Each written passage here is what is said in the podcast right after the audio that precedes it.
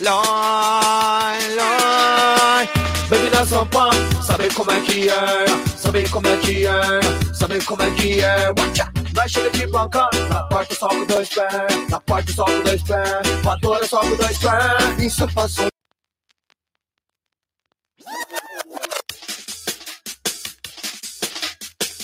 Lai, lai. Bebida São Paulo, sabe como é que é? Sabe como é que é? Sabe como é que é? Watcha! Nós de bancão, na porta só com dois pés, na porta só com dois pés, voadora só com dois pés. Isso passou de cisté de favela, pode avisar ela. Castabi tá tocando na viela, Zona Leste lá pertinho de Itaquera. Passa no primavera e traz a flor mais linda pra donzela. Isso passou de cisté de favela, pode avisar ela. Castabi tá tocando na viela, Leste lá pertinho de Itaquera. Passa no primavera e traz a flor mais linda pra donzela.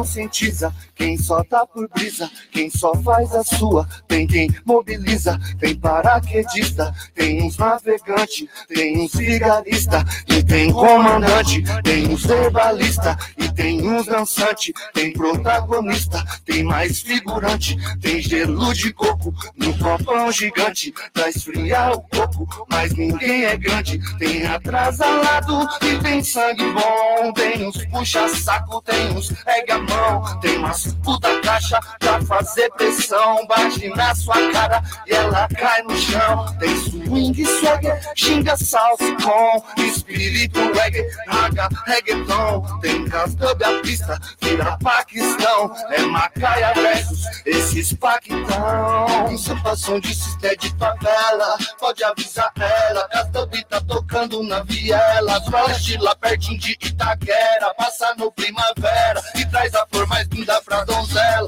Insapação de cisté de favela, pode avisar ela. Castambi tá tocando na viela, Zona Leste lá pertinho de Itaquera. Passa no primavera e traz a flor mais linda pra donzela. Bebida São Paulo, sabe como é que é? Sabe como é que é? Sabe como é que é? Nós chega de bancão, na porta só com dois pés, na porta só com dois pés, voadora só com dois pés. Vários que no corre, vários que somente Miguel.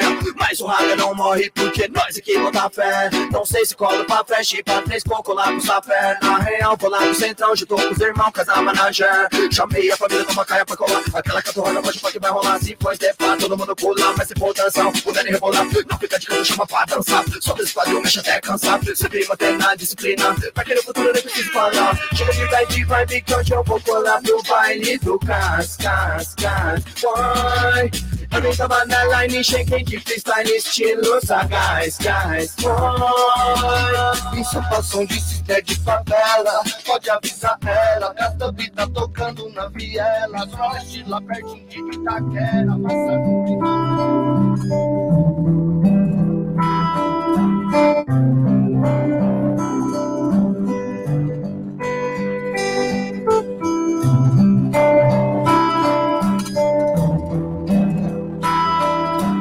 É minha rainha, é minha princesa, é meu olho.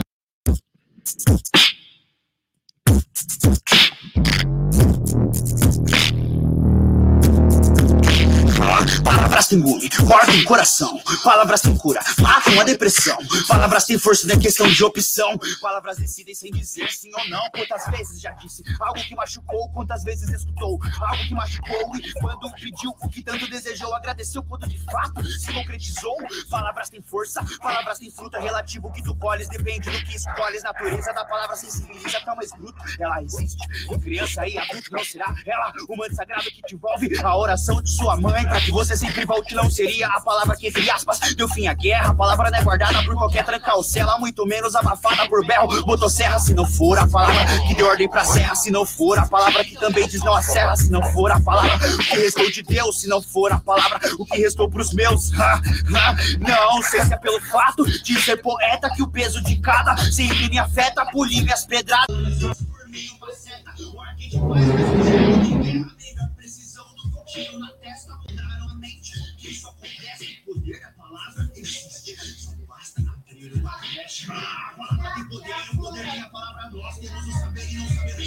Mentira, pois eu canto esse verso. É positividade que eu mando pro universo. O caderno tem suas linhas, mas eu quero seus limites. Isso aqui é beatbox, orgânico sem cheat. Informo com um ritmo, um flow. Através desse rap, trago poesia, contorno objeção de quem eu sou. No invés de amargos, encontrei a poesia com verso lírica e dom. O poder da palavra encontrei. Então, eu repasso através de poesia. Então deixa comigo, meu mano. Pode ter certeza que tá em boas mãos.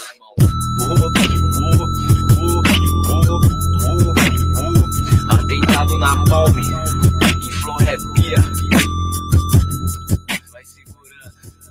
A menor parcela é de um grande significado. Sozinha ela consegue construir um enunciado com a ajuda do vocábulo. Cabulo várias fábulas. A importância da palavra pequena só para a bula. Palavra é parábola, palavra parebola. Palavra é pérola, palavra é parola. Palavra parabólica transmitindo a mensagem. Palavra é passaporte, garante nossa viagem. Palavra de honra é a palavra-chave. Palavra que canta é a palavra clave. Nem sempre a palavra vai conseguir descrever. O momento faltou palavras, então é melhor escrever. Se não é um homem de palavra, não adianta escrever letra para a palavra reaça. Treta é reação. Palavra que sai da boca, leve como a borboleta, mas que entra no seu ouvido com a força de um furacão. Palavras que são quentes no calor da emoção. Quando nos falta frieza, sobra logo um palavrão. Entenda que quando reclama, você apenas reclama tudo aquilo de novo pra si. Só te vem ama. Quantos acham que a única palavra é do Senhor? É preciso duas palavras pro pequeno beija-flor. Como um agricultor que a terra com a palavra no fim de todas as brigas vence a última palavra. A última palavra.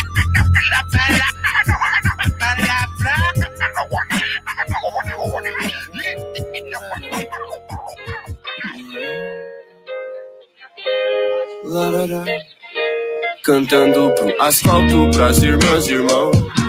Dispenso meus pedaços nessa imensidão. Me encontro nesse estrago, não disfarço, só me amarro, os cana passo. Não queremos mais confusão. Cantando pro asfalto, pras irmãs e irmãos. Dispenso meus pedaços nessa imensidão. Me encontro nesse estrago, não disfarço, só me amarro. Não queremos mais confusão. Uma vida tranquila na trilha de se encontrar. Parece impossível até no nível do mar. Prosperidade pra família e pra matilha. Força pros pés, coragem pro caminhar. Com tudo pra destruir, muitos pra ajudar. Mundo que foi que eu fiz? Vamos te levantar. Volte a nossa raiz, hora de começar. Reggae como a avó diz, ela sabe da vida. Ouço teus ancestrais antes que seja tarde demais. Eles têm magias que plantam os lírios da paz. Plantas que crescem na sombra, a sombra. O teu castelo de Roma tá prestes a entrar em coma. Se esconda, tamo carregando nossas velas no meio do furacão. Eu, lotado de sequelas e Saudade de irmãs, irmãos. Na direta lembro de nós dois, dando os dois na praça. Problema é fumaça. Ah, se eu tivesse me tocado, que as melhor fita na vida é de graça. Andando pro asfalto pras irmãs, irmãos. Dispenso meus pedaços nessa imensidão. Me encontro nesse estrago, não disfarço, só me amarro, os cana passo. Não queremos mais confusão. Cantando pro asfalto pras irmãs, irmãos. Meus pedaços nessa imensidão. Me encontro nesse estrago, não disfarço, só me amarro, os passo. Não queremos mais confusão. Já basta eu e você, sem saber como conduz isso aqui. As propagandas te fizeram tão distantes de mim. Eu sei, elas nos confundem tanto. Pensei, esse é um maldito plano. A gente se matando igual Romeu e Julieta. Oh, oh, ficando louco, tomando um chá de trombeta. Eles criaram sete mil armas porque não aguentam cinco minutos de fight com nós. No fim das contas, são eles que têm medo. E eles querem que sintamos o mesmo, mas não. Nosso povo enfrenta a luta com um sorriso no rosto. Sem desculpa, desculpa ainda é pouco. As crianças brincando de novo. Isso sim pra mim é rap jogo. Nós trabalha de agosto a agosto. Fé não falha que quebra os encostos. Não atrapalha que hoje nós tá o nojo. Cantando pro asfalto pras irmãs e irmãos. Dispenso meus pedaços nessa imensidão. Me encontro nesse estrago, não disfarço, só me amarro, os cana passou. Não queremos mais confusão. Cantando asfalto pras irmãs e irmãos. Dispenso meus pedaços nessa imensidão. Me encontro nesse estrago, não disfarço, só me amarro, cana passou. Não queremos mais confusão. Não, não, não, não. Não queremos mais confusão, não. Não, não. Não queremos mais confusão. Não queremos mais confusão. Queremos mais confusão. Não queremos mais confusão. Não, não queremos mais confusão. Não queremos mais confusão. Não queremos mais confusão.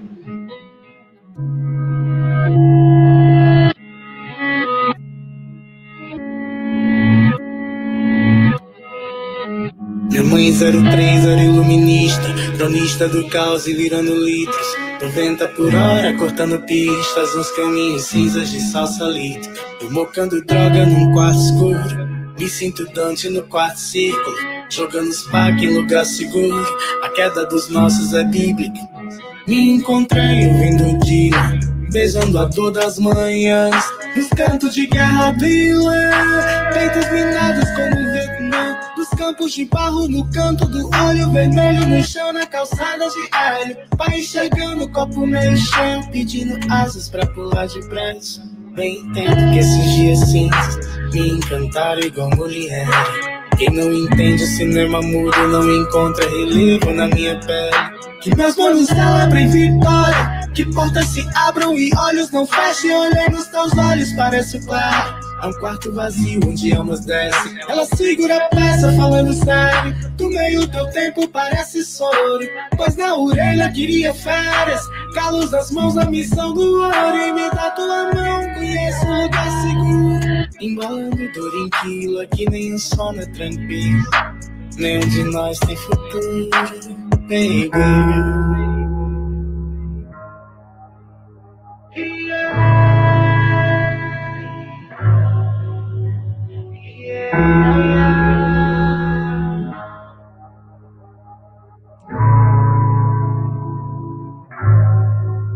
Dos campos de terra, novos mestres. No jogo eles vivem de aparência. Comi reticência, arquivei prece. Onde a dor de mãe não gera interesse. Que a brisa da manhã seja alicerce. Derrube os que inflam o peito sem sé. Três da manhã eu compus esses versos. Tem mais 30 desses quando o sol nascer. Cruzando direto no céu das sete. Usando tua mágoa de taniquete Eu canto o sonho desses pivetes.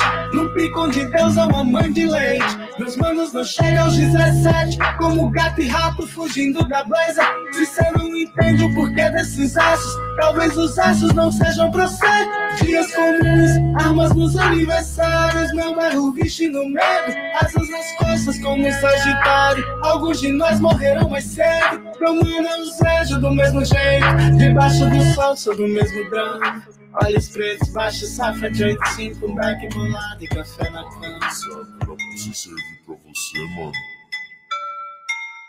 O problema é seu, né? Faz a tag no sovaco cap do Vem quer no trampo, o mano fala merda Nesse maluco nem com arte biller. Aí, Ice Baby, seus brancos toma Queen. O Igor tá caixa no freeze, pensa que é Ice T. Não mente Jim Carrey, comédia eu conheço a pele. Fica bozando no rap, tompete de Adolf. Manchas do passado não somem com Vanish. Fica chape Ah, se todo branco fosse assim. Quero amassar um nazi com um sorriso colgate Se for sangue do meu, fico famoso e hit tough Se me prender, fudeu, fudeu, nananina Isso se eu não fosse a prova de alarme Branco com furos, deve ser caro O quê? Branco com furos, deve ser caro. Hã? Branco com furos, deve ser caro. Esses arrombados não morrem, então deve ser caro. Esse cara é dentista, sei lá. Diz que a firma dele chama a boca S.A. Esse cara é dentista, sei lá. Hein? Diz que a firma dele chama a boca S.A. Caralho, mano, esses polícia filha da puta, mano. Ando cheio de droga os caras não me param. Como é que eu vou ser gangsta desse jeito, mano? Se você ouve em cores, o seu olho vai ver gritos. Topa tudo por dinheiro, viaja num aviãozinho. Cidadão de bens, na TV, promovendo genocídio. Quero enforcar o da Atena até ficar azul marinho. O meu povo é repartido, tido por Estados Unidos. Não brinde com vinho cantinho, sangue de boi melhor, sangue de boizinho. Olha ele falando, mano, olha no espelho. Você tem carro, faculdade, não é pobre, não é preto. Eu perdi o meu reflexo, é só o que eu vou te mostrar. Tipo um blade invertido, minha raça eu vou caçar. Não é papo de redenção, não é papo de agradar. É que se eu não fosse branco, eles iam me matar. É. Ah, então você é diferente. Tá bom, tá bom, sei. É, porque você é vileiro, né? É isso. Tem que saber curtir, tem que saber lidar, é. Com mentira vou acreditar, tem que saber curtir, tem que saber lidar. E qual mentira vou acreditar? Certeza que os mano vai usar esse- os trechos da minha própria música contra mim, mano. E vai ser os brancos, Jorge, vai vendo. Every day is I struggle, struggle, struggle continually. Fight for your rights, Rasta you can see. Looking at the city, the poor are suffering. Every day we fight, but I keep guiding. We struggle. Every day is I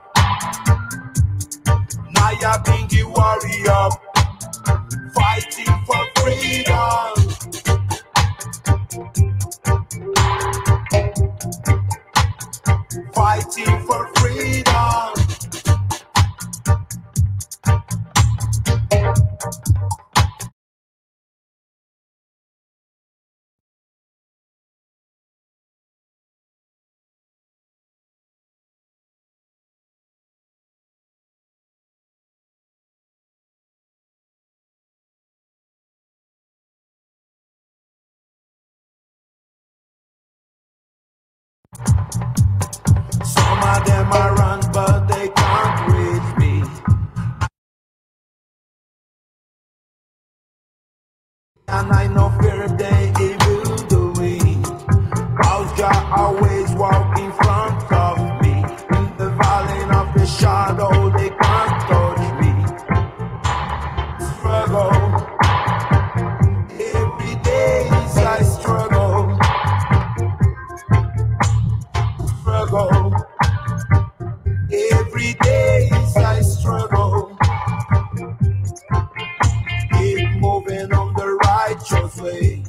God will give you blessings each and every day. For everything you do, you will get your pay. Just put your trust and He will lead the way. Warrior, urban warrior surviving in a Babylon warrior. Naya Pinky warrior, Fighting for freedom, warrior. Urban warrior. Surviving in a Babylon warrior. I have been a warrior. Fighting for freedom.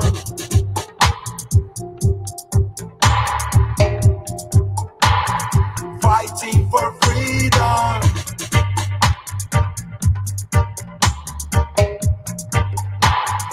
Fighting for freedom.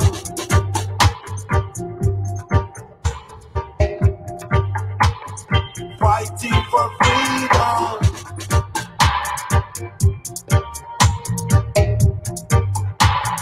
Fighting for freedom.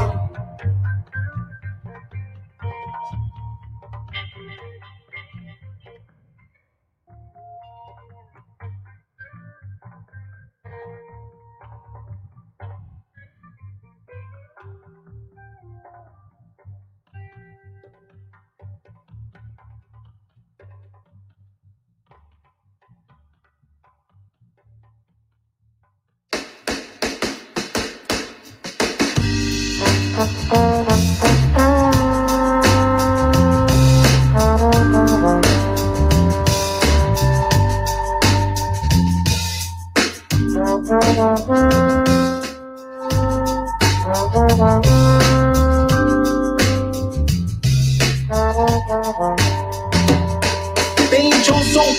Michael Johnson, sem de pernas fortes, desafiaram Rashi de monte João do pulo. Quem viu aquilo, o que era aquilo? Michael Jordan voava mesmo e tem registro. As pernas tortas de garrincha foi pra dançar. Pedalada do Robinho, nego liso demais. Eu vi a dança mortal de Ali. Um pra lá, dois pra cá, África, Zaire. Existe, corre da maldade dos polícias sem tênis. Desde o capitão do mato ainda de quebrada. Correu das balas pra não morrer. Pulou muro, chutou cachorro. Vindo rolê, dança mesmo. As pernas de querido no grau. O triunfo, Nelson, funk, Cia, James Brown. Pai da dança cantou pra Martin Luther King. Michael Jackson estava certo, fez o que viu.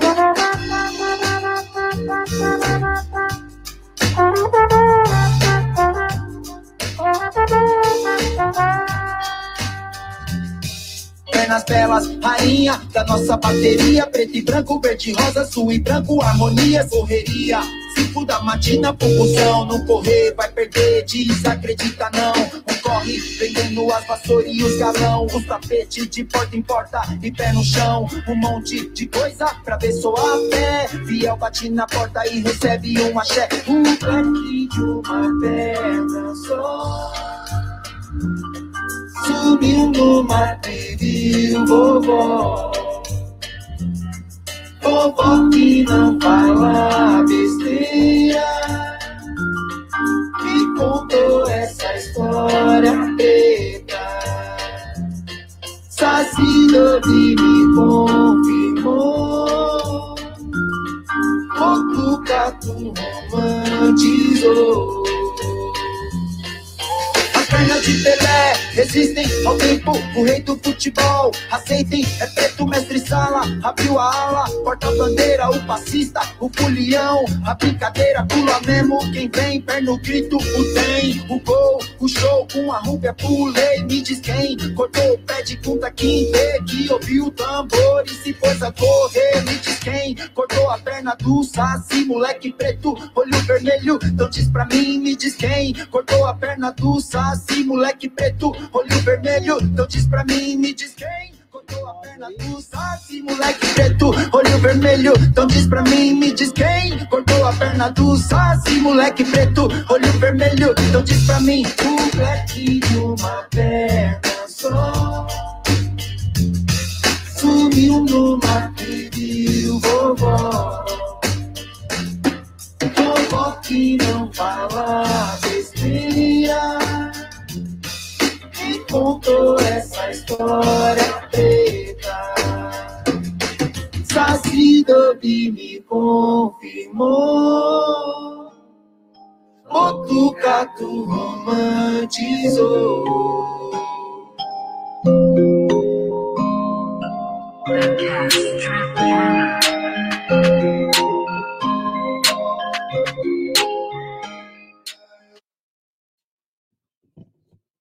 E aí?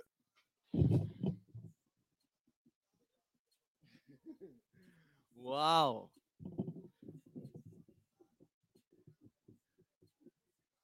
E aí, e aí, e aí? Tem alguém aí? Deixa eu tirar essa tela aqui. Vou já chamar meu mano vinil aqui. Tá me ouvindo? Salve! Tá me ouvindo? Abaixo. Ou, ou, peraí. Fala comigo. Ei, ou. Tá, tá me ouvindo? Alô, teste som. Tô te ouvindo e você, tá me ouvindo? Tô ouvindo bem pra caramba, tá tranquilo. Aí Posso afastar aqui e falar assim que tá bom aí? Pra mim tá, hein? Galera que tá coisa sintonizada você- aí, dá um salve se tá bom o som, se quer que melhora, a gente dá um jeito. Sejam muito bem-vindos, oficina gratuita de registro de obras e fonogramas musicais. Uau! Que enigma ser desvendado, né? Burocracia. É... A gente está aqui por necessidade mesmo, né? Por deficiência. Eu sou o Sérgio, Sérgio Narciso da Graxa Pura, para quem não me conhece. Olha a minha legendinha aqui. Da hora. Sou da, da, da Graxa, tem 12 para 13 anos, que eu faço única e exclusivamente isso da minha vida: suporte às artes, a eventos, era técnico de som, já nem sei se sou mais, porque a função está inativa, né? A gente teve que se virar. E o streaming entrou na minha vida para me salvar mesmo, porque é o futuro, né? É o futuro da música. Eu que sempre trabalhei em prol da música, pela música, tudo pela rainha música, é, me joguei de cabeça nessa fita. Right, eu convidei aqui meu mano importado de Campo Grande. E tá lá, inclusive, meus pêsames, irmão. Você perdeu um ente querido esses dias aí. Não tá fácil. Foi para ir resolver a família. Sim. E, pô, se cuida daí. Se apresenta, Vinil Moraes. Bom, meu nome é Vinil Moraes, eu sou músico, é, já desde, faço assim, músico de nascença e advogado de doença. Então, por conta da música, é, por conta de ser compositor também, desde sempre, eu tive essa curiosidade de fazer os registros das minhas músicas, das minhas composições, né? Aquele sonho de pô, uma música, história, você viver de direitos autorais, que maravilha, né? Falei, vou deixar o caminho aberto, né?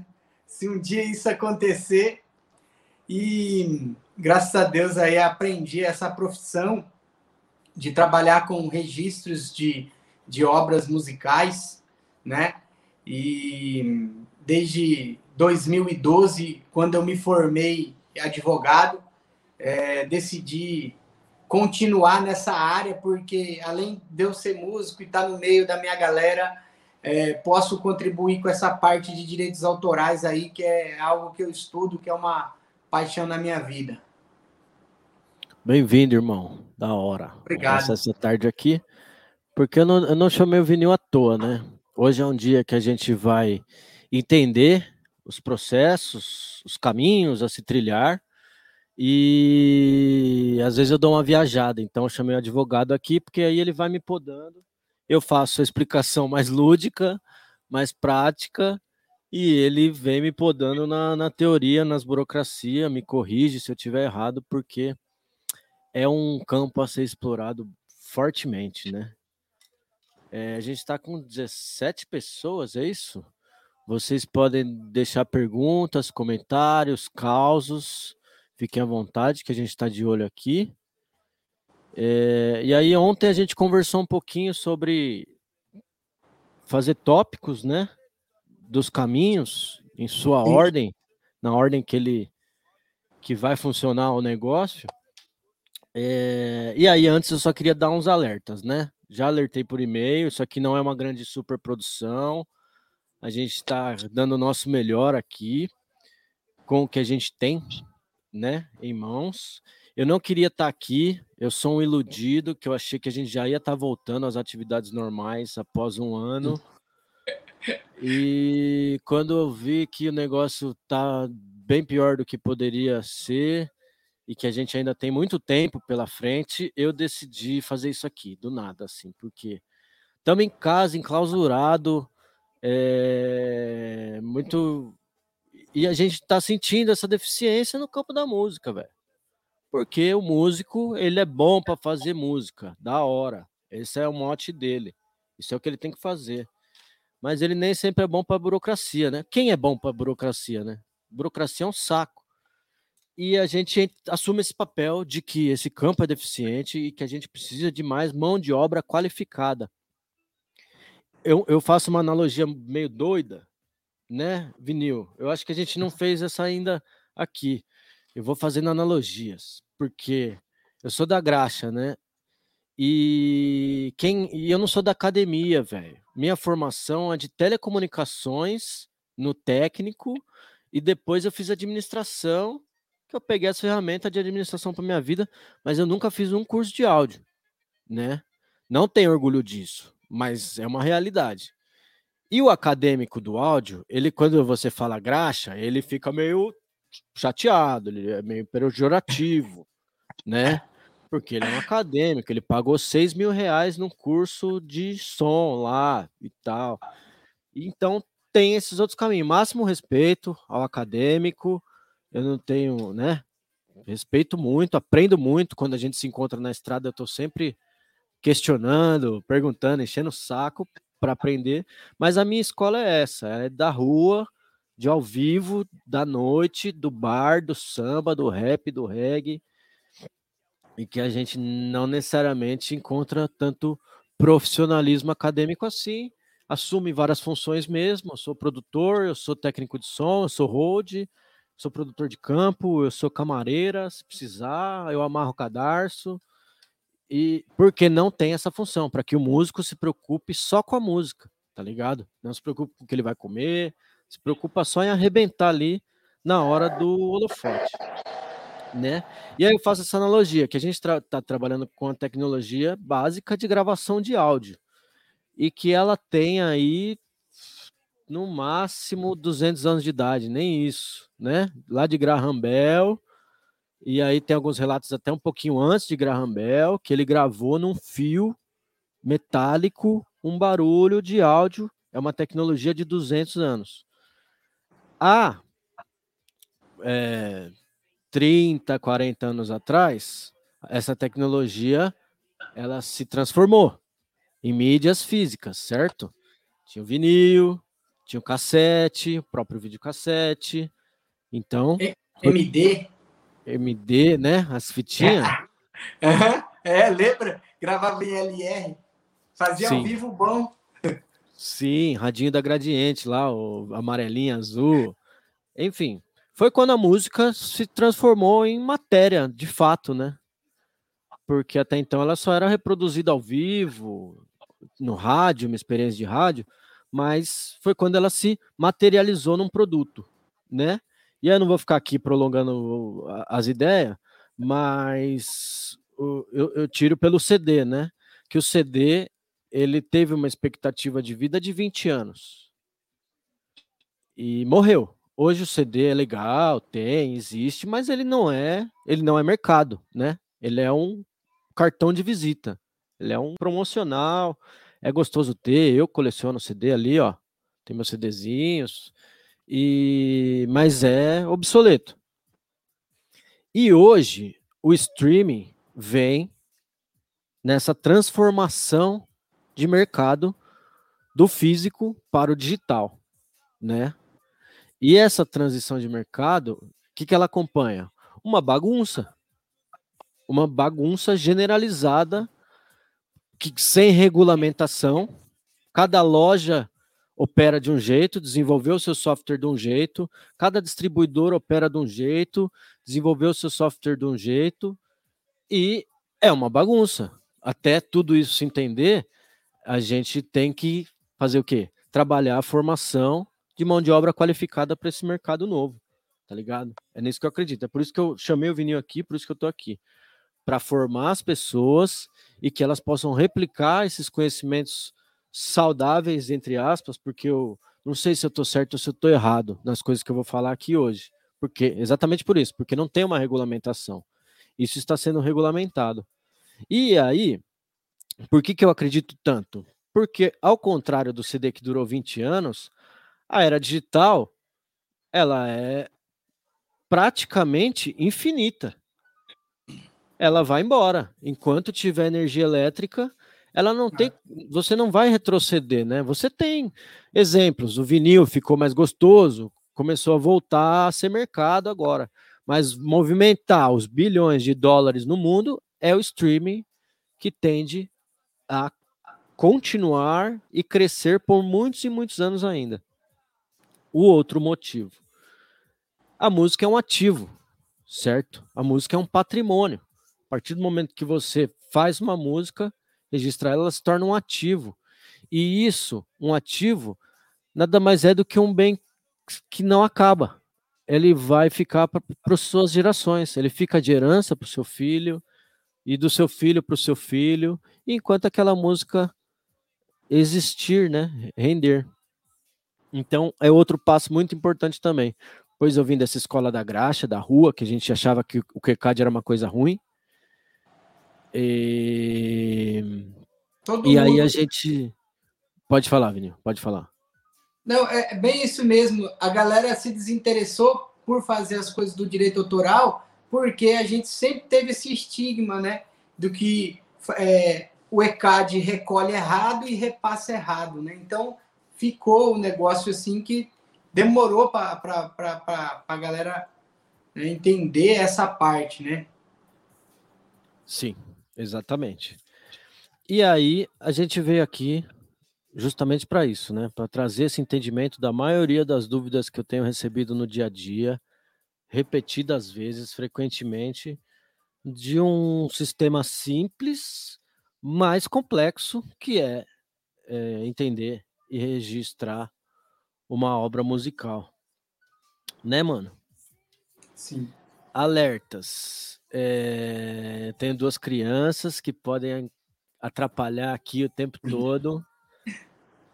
Tá suave, fiquem à vontade. Quem não gosta de criança, bom sujeito não é. Não é bem-vindo aqui, certo? É, eu fumo maconha, às vezes eu dou uma travada, então a interação é muito importante. Não sou o rei da oratória aqui, para nós ficar, para achar que vai ter uma narrativa polida. E e é isso, né? Ah, outro alerta também. A gente não veio aqui para discutir exatamente isso, né? Se quanto é de porcentagem, se é justo, se não é, quanto ganha nessa fonte, quanto ganha naquela. É, eu acho que a, a gente tem que focar numa parada mais técnica e aí cada um enfrentando o sistema burocrático vai tendo as suas percepções do que é justo e que não é. O fato é que a gente está registrando e trabalhando em leis antigas, né? Não, as leis digitais é, com certeza, se você colocar numa tabela ali, ficou desproporcional no, no que tange as porcentagens de fonograma, que elas são fixas. Ela você não configura. Então, eu acho que é injusto, né? Tem porcentagens ali que eu acho que a gente poderia mudar. E ao mesmo tempo a gente vai dar dicas também quando as porcentagens são livres de um senso de mercado é, que a gente sente também muita dúvida aí na hora de fazer, né? Quanto que eu dou de porcentagem, quanto que eu não dou para tal função e tal fulano. Certo? Vamos começar? Foi boa a resenha? Bora. Manda um salve aí no chat quem tá online da cidade que é, mano. Eu achei muito curioso o nosso formulário, ele tá com 126 pessoas, né? Mandei pro vinil ontem. Vou abrir aqui para ver o negócio.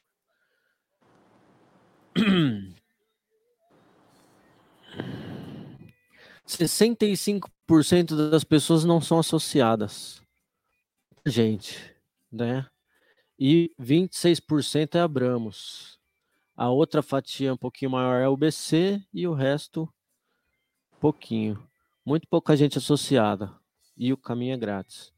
É, a maioria das pessoas são cantores e, cantores e compositores, intérpretes e, ou MCs, né? 36%. Temos 20% de produtores musicais, 12% de músico. Jovem Místico tem uns 5%. E a galera quer isso muito para registrar as próprias obras, a grande maioria, é, as músicas do selo ou gravadora, né? Geralmente aquela pessoa que representa um coletivo.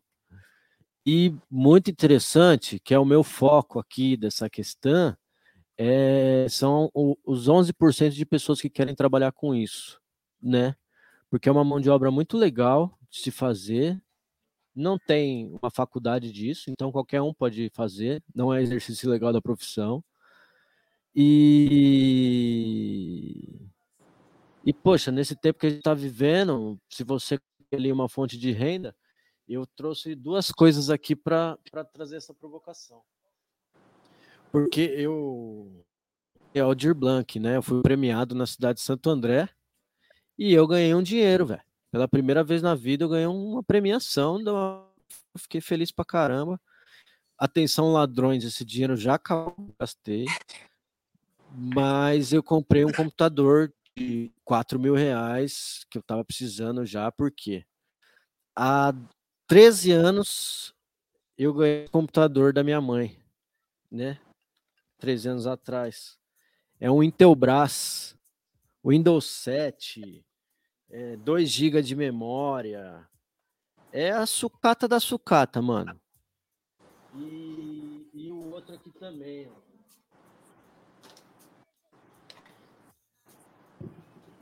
né? Então, esse notebook. Ai, esse notebook me acompanha há 15 anos. E esse computador eu comprei o ano passado por 250 reais. Tem as mesmas configurações. Windows 7, 2 GB de memória, é uma bostinha. Esses foi eles que me trouxe até aqui, né? Em 2021, só que eu tô com um computador bom aqui que eu consigo fazer esses bagulho aqui da hora e tal. E aí é isso que eu queria dizer, que é uma mão de obra onde você tem. Você pode fazer de qualquer lugar, né, mano? Eu sofri, minha mulher é testemunha aqui, deu, deu ficar dois dias para gerar o ISRC um álbum. Porque é oito telas cada ISRC, e aí você tem que esperar mesmo. Eu sofria, mas esse sofrimento traz o aprendizado e é saboroso. Eu quero dizer, uma mão de obra que você pode se qualificar e você precisa de basicamente nada. Um computador mínimo com acesso à internet, que é o que todo mundo tem, né? Viva Aldir Blanc, meu grande amigo Aldir Blanc. e, e, uma das minhas propostas no, no, meu projeto de premiação do Aldir Blanc foi essa, que eu ia continuar entregando conteúdo gratuito para a posteridade. E aqui estou novamente. Então, é isso. Vamos que vamos, que o som não pode parar. As pessoas que têm interesse em trabalhar com isso, esse é o foco, tá? Vocês podem questionar aí, perguntar, pode me chamar no, no privado, que estou à disposição para reproduzir essa mão de obra junto com vocês, certo? Vamos começar, Vinil? Bora! Você quer introduzir o que é ECAD e o que é associação? Você acha que é por aí o caminho? É, então, assim, como a gente viu que tinha uma grande quantidade de pessoas que não era não está registrada ainda, eu pensei assim, vamos explicar mais ou menos como que funciona o pessoal entender a quem se reportar, né, quando acontecer algum problema, né? Então, pensei em, em primeiro explicar que essas associações de compositores, essas associações todas juntas, formam uma diretoria. E essa diretoria é quem manda no ECAD, é a diretoria do ECAD.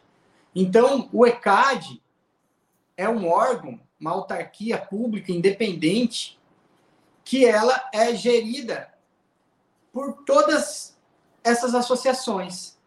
E todo ano eles. Sete. Isso. No E Brasil, ano- temos sete associações. Isso. E todo ano eles se reúnem e fazem uma ata de uma assembleia onde eles definem como vai ser a arrecadação e como vai ser a distribuição disso. Então, para quem é compositor, para quem é músico, para quem é intérprete, para quem é produtor fonográfico, para quem é editor, o contato que você tem que fazer, a inscrição é em uma dessas associações. Você tem que se inscrever nessa associação. Nessa associação, quando você se inscreve, você pode exercer todas essas funções. Né? Apenas a parte de edição que você precisa inscrever o CNPJ, né? para ser pessoa jurídica. Então, você que é compositor, você que é músico, você que é produtor fonográfico, você que é intérprete, quando você se associa numa dessas associações, você repassa o direito para essa associação de recolher execuções públicas sobre as suas obras. Então, é isso que acontece. Você vai, se filia na Abramos, na UBC, na Sbacen e outra, você se filia nela. Aí sua música, sua obra musical tocou na rádio. Quem que tem o direito de cobrar da rádio? Essa autarquia que as associações criaram, que chama ECAD. O ECAD tem a tutela de processar o cara da rádio para receber o direito autoral de quem é filiado nas associações que compõem o ECAD. Né? Então, para você que não está filiado ainda, você não tem como receber execução pública de rádio, de TV, execução pública de show ao vivo, se você não tiver filiado numa associação. Então, se você não está filiado numa associação, não adianta você reclamar que o negócio está errado, que é ruim. Porque você ainda não entrou no fluxo para poder receber os teus valores.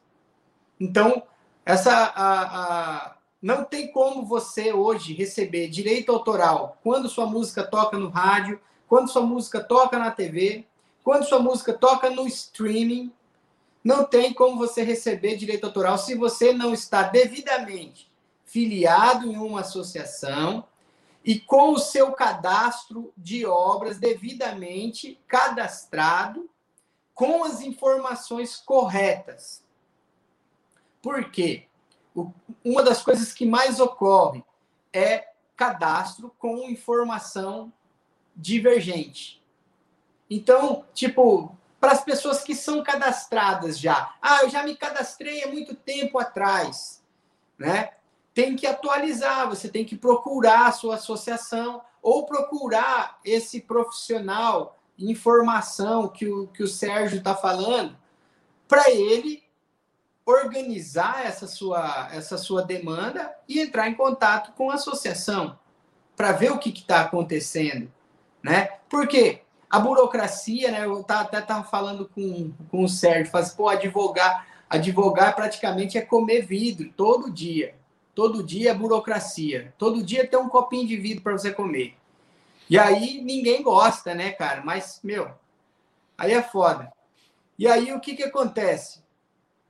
Você procura esse profissional para ele fazer essa atualização do seu cadastro.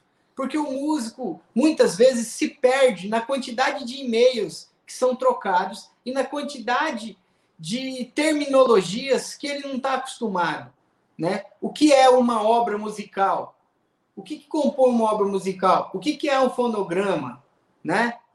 O que, que é ISRC? O que, que é ISWC? O que, que, é, é, o que, que é o IPI? O que, que é o CAI? Entendeu?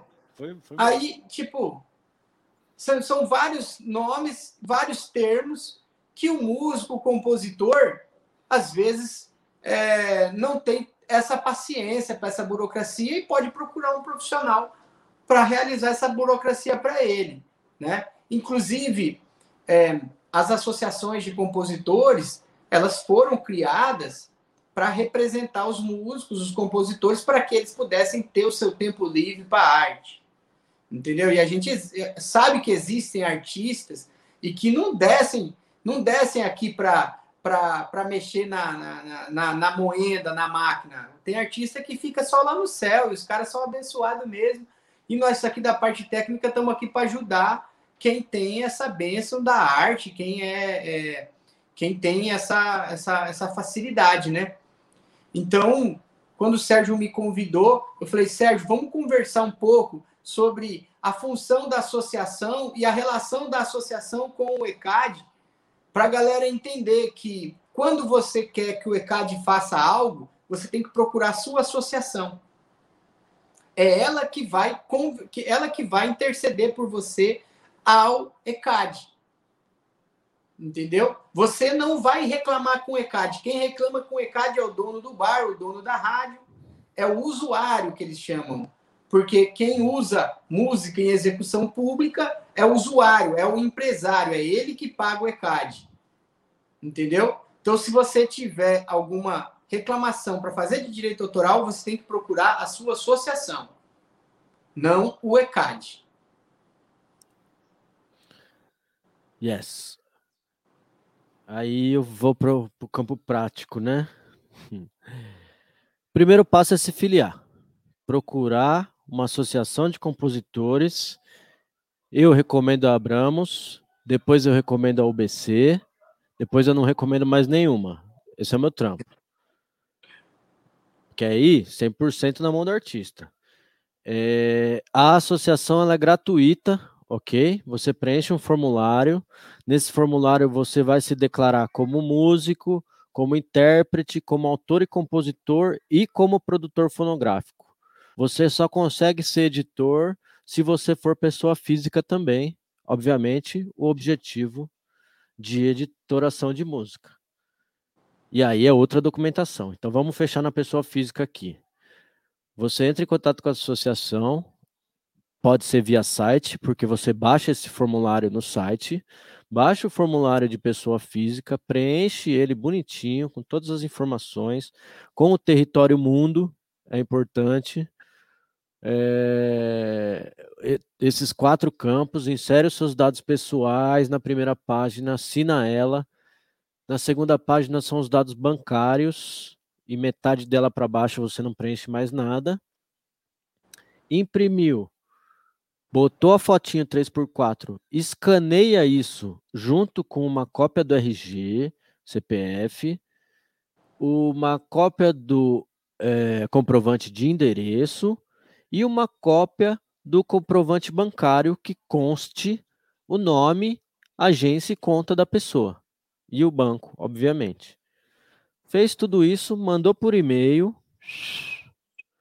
questão de um, dois meses é o prazo de filiação. Às vezes entra no espaço temporal lá, você tem que cobrar e tal. Mas o procedimento inicial é esse.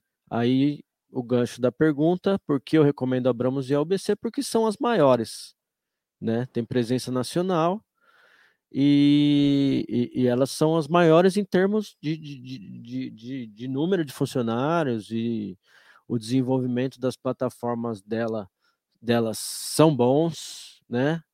Ah, tem pontos positivos e negativos em cada plataforma e, e, a, e, e da UBC para baixo, acho que a próxima é Sbassen, que é no Rio de Janeiro, ela já tem uma presença menor, eu não consigo contato com eles, já tentei atender artista e a gente preferiu desligar e ir para Abramos, porque os caras não respondiam.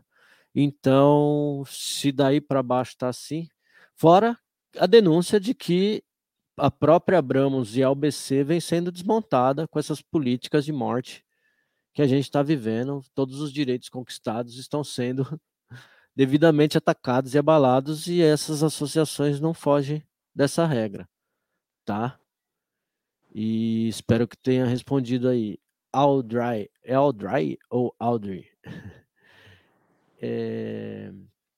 E aí, continuando, fez o processo de filiação, e em dois meses você tem o seu login e senha para gerar o seu cadastro na plataforma. Tudo isso de forma gratuita.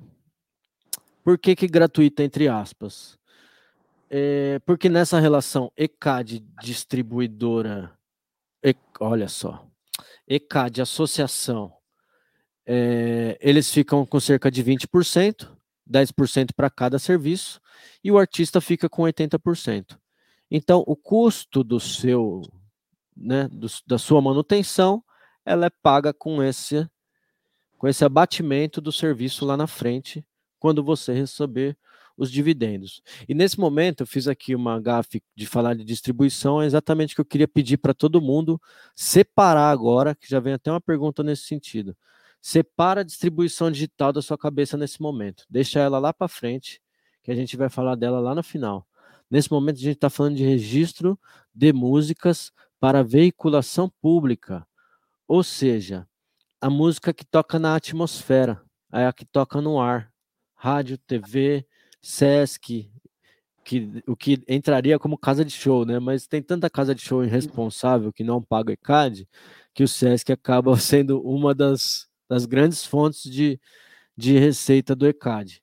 Então, rádio, TV, eh, Sesc, casa de show, grande, pequena, qual que for, dentista que usa música na espera, elevador de prédio comercial que música na espera, Quarto todo esse hotel. povo, quarto de hotel, todo esse povo que a musiquinha que se tocar no metrô, todo esse povo deveria pagar o ECAD, certo? Deveria procurar o ECAD e pagá-lo, e é daí que vem essa renda, tá? Não adianta eu registrar a música e a música não tocar na rádio, na TV, no nananana, porque ela não vai ter receita pública, né? Você tem a proteção da obra, mas você não tem a receita se ela não tocar nessa vertente que a gente está falando aqui de registro público de obras e fonogramas musicais. Ficou claro a primeira parte do nosso encontro? É, Animal Arisco, adorei o nome. Animal Arisco Produções. Olá. O que são as indicações das plataformas de streaming para associar obra? São editores? Obrigado. É, a gente tem que entrar nesse termo, né? Porque plataforma de streaming, a gente está falando de distribuidora digital, né? Falando distribuidora digital, distribuidora digital não gera registro, não são editores. Existe uma fake news forte em que ah, se você deixar gerar o ISRC pela distribuição digital, a distribuidora digital fica com essa parte de produção fonográfica. E isso não é verdade. O que a distribuidora faz? Ela gera um protocolo aleatório de número para viabilizar a distribuição. Porque ela não recolhe renda de exibição pública. Ela recolhe renda de anúncios e assinantes das lojas. Então, são dois braços diferentes de receita. E aí lá na frente a gente entra nesse nicho para valer e fala sobre quando o ISRC se relaciona na plataforma digital, certo? É, a gente, eu acho que ficou claro, ok? Dividiu, né? Meia hora de resenha, meia hora cada módulo, eu acho que vai ficar saudável para todo mundo. Ficou claro como se associar, qual o caminho para se associar? Se alguém tiver dúvida a respeito disso, manda aí. E aí eu acho E que a gente só, já só fazer um adendo. faça. É, as coisas vêm melhorando, porque até cinco anos atrás a gente chegou a pagar 170, 200 reais para ser é, produtor fonográfico. Então, hoje, já está melhorando essa relação e vai melhorar mais ainda. Então, essa, esse dever de casa agora não tem mais desculpa nenhuma, entendeu? Tem que fazer. E, e- E, quan- e- quanto mais gente fizer, mais as- a força popular ganha, ganha força Sim. de trabalho, né? Sim, é aquele negócio de você gerar estatística, né? Então, se você começa a gerar de muita filiação, muita filiação, entendeu? Você começa a gerar estatística também para para defesa disso, né? Massa. Eu acho que estamos bem, porque ninguém tem dúvida. Quando não tem. E aí agora eu acho que é entrar mesmo, né? Na, na, na prática da teoria, o que é obra, o que é fonograma e como interpretar uma música das funções de quem vai em que. Sim. Posso começar? Nessa parte do, do, do, do da obra? Fica à vontade, meu advogado. O, o, o, a obra musical, né, ela, ela pode ser dividida em duas. A obra musical instrumental, sem letra, e a obra musical com letra. Né? E a obra musical instrumental, ela, ela só possui a, a harmonia e a melodia. Ela não possui letra. Então, na hora de você fazer o registro dessa obra musical, instrumental, ela necessariamente se faz por meio de partitura. Para você colocar a melodia dela, né, impressa no papel, né? E a obra musical com letra, ela pode ter o registro da letra e da melodia que acompanha ela. Entendeu? Então, você pode. Para o pessoal da música eletrônica que não trabalha com letra, né? Tem muita, tem muita obra musical instrumental.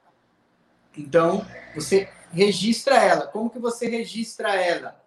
Você pega o fio melódico principal, transpõe para a partitura e faz o registro dela. Na, na, associação, quando você colocar, fizer o registro da obra, você tem que escolher como obra instrumental. Aí ela já vai ser reconhecida como obra instrumental, né? E a obra musical com letra, ela precede que você tenha, tenha composto ela já com uma melodia e com uma harmonia. E aí, até a gente estava conversando ontem com o Sérgio que, como não é, essa relação é uma relação de negócio entre as partes. Ela não é uma relação de negócio que é legislada, não tem uma lei, não tem uma lei que fala, olha, você falou três palavras, você tem direito a metade. Você você fez a fez um refrão e aí então, pô, o refrão é a parte mais importante, então você tem 70% da música. Não tem uma lei disso. Não tem uma lei. Então, a gente tem muito contrato atípico. Porque quando não tem na lei, a gente chama contrato atípico. E quando tem na lei um contrato para a gente se basear pela lei, é contrato típico. Então a gente vê muita dúvida, porque tudo vale. Tudo vale. Entendeu? Aí a, a, tá, conversamos ontem um, um pouco isso com o Sérgio, que no final das contas, o parceiro musical é também o parceiro de negócio. E ele aceita, e você tem com o parceiro essa facilidade de negócio. Então, não tem. É, não tem, tem parceiro que o parceiro estava ali, entendeu? Conversando e deu uma ideia da música, o outro parceiro foi, desenvolveu parte A, parte B, refrão, estrofe, usou umas palavras que o amigo fez e deu metade. Entendeu? Porque o que ele achou mais importante foi a ideia. Sem a ideia, você não desenvolve a música, a obra. Entendeu? Então, isso aí, é, essa, essa, esse acordo, esse arranjo comercial tem que ser dos parceiros que participaram. E aí, né, Sérgio, tem diversas é, é, situações, né? Porque tem situação que é um DJ e um vocal tem situação que é uma banda, tem situação que é um brother com voz e violão, um tocando violão, o outro fazendo a letra e cantando, né? Tem diversas situações aonde começam a surgir essas dúvidas, né?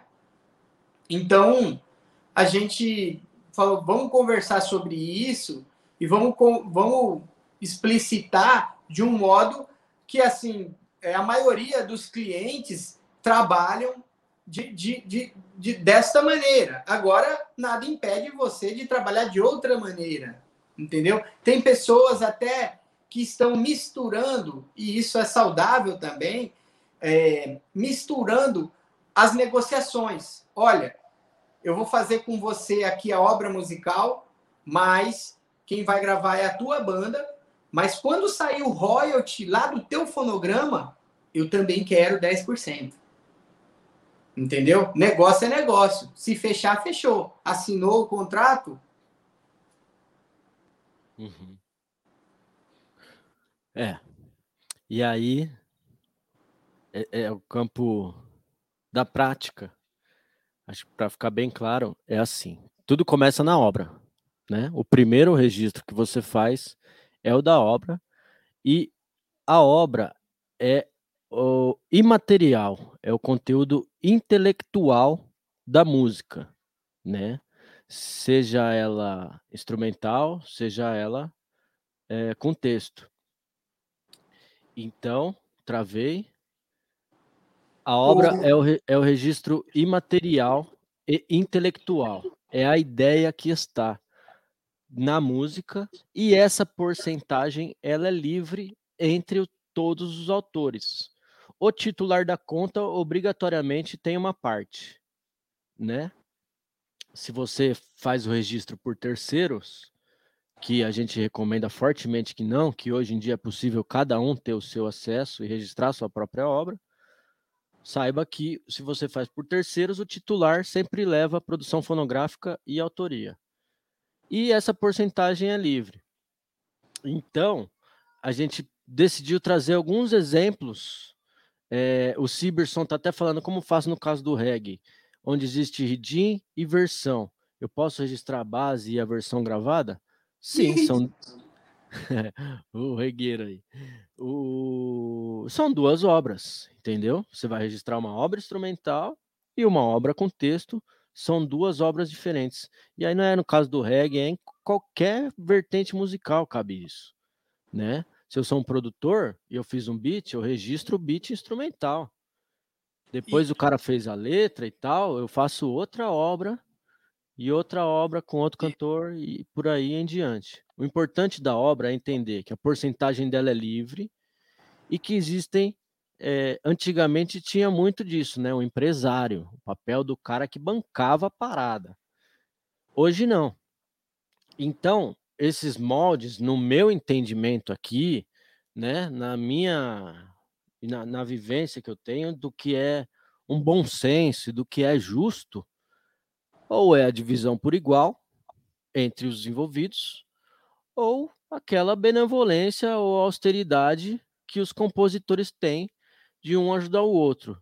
Se o trabalho é de um artista principal, ele pode ficar com 50% e dividir os outros 50% entre todos os envolvidos. Então, o cara que só fez uma linha de teclado, ele pega 10%. O cara que fez a linha de guitarra, pega 10%. Cara que fez o beat, mais 10%. E aí você completa 50%, ou a divisão desses 50% pelos envolvidos, além do artista principal. Ou não, é um trabalho mais coletivo mesmo, cada um dando seu talento ali, divide tudo por igual, independente da capacidade que cada um aplicou, né?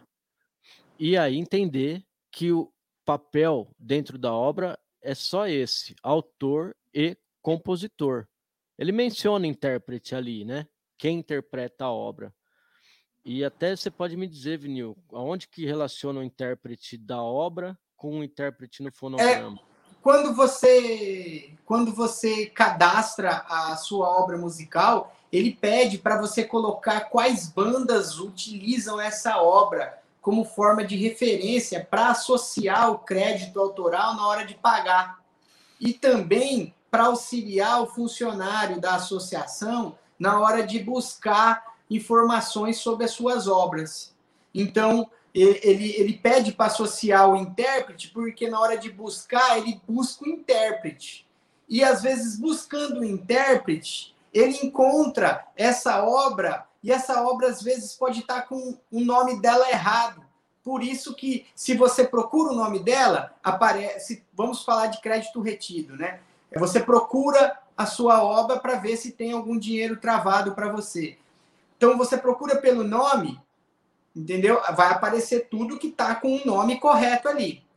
Aí você indica, quando você cadastrou sua obra, você indicou os, os, os intérpretes, as bandas. Então a pessoa que está fazendo a busca dessas informações, ela tendo informação de quem é o intérprete, ela já vai buscar também nas informações do intérprete se tem algo relacionado àquela obra. É. Sim, legal. E, a, e, aí, e aí, no fonograma a gente fala mais para frente. Eu vou falar aqui agora. Fala mais para frente um pouquinho. Vamos tá. terminar a obra. Tá.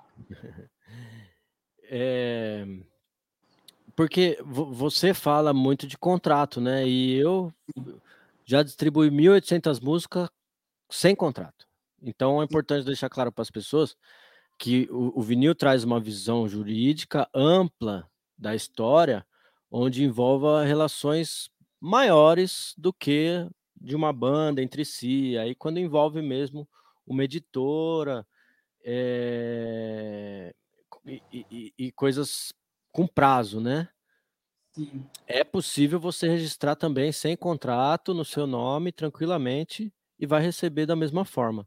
É, é quando eu digo assim, o, o, o, o, contrato, né? O contrato é entre a banda, mesmo que seja, é, mesmo que você não precise escrever esse contrato, mas a, a, banda acertar isso, a banda ter claro isso, essa, essa, essa resolução, né? A gente fala de contrato porque contrato é, é bom fazer contrato com um amigo porque depois que você briga tá tudo escrito.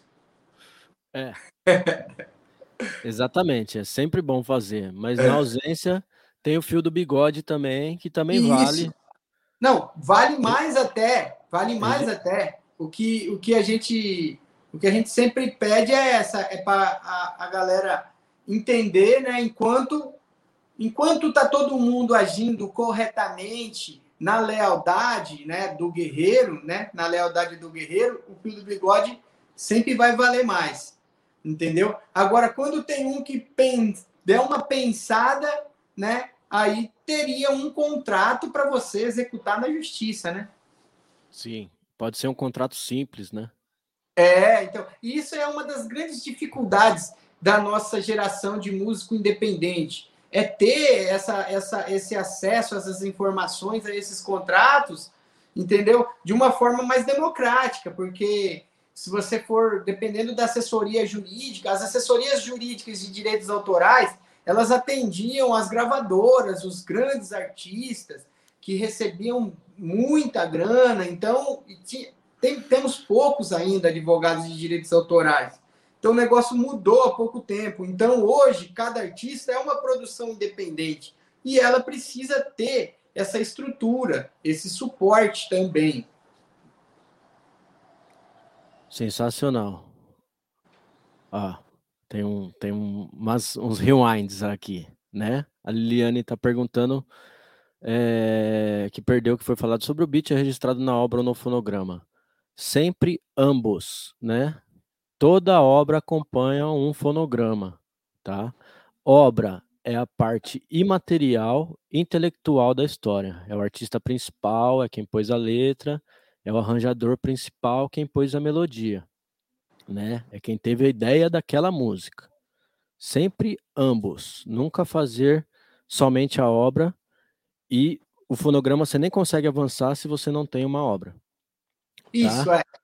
Um, uma obra pode ter vários fonogramas, mas o, fono, é, o, o fonograma ele só tem uma obra, mas uma obra pode ter vários fonogramas.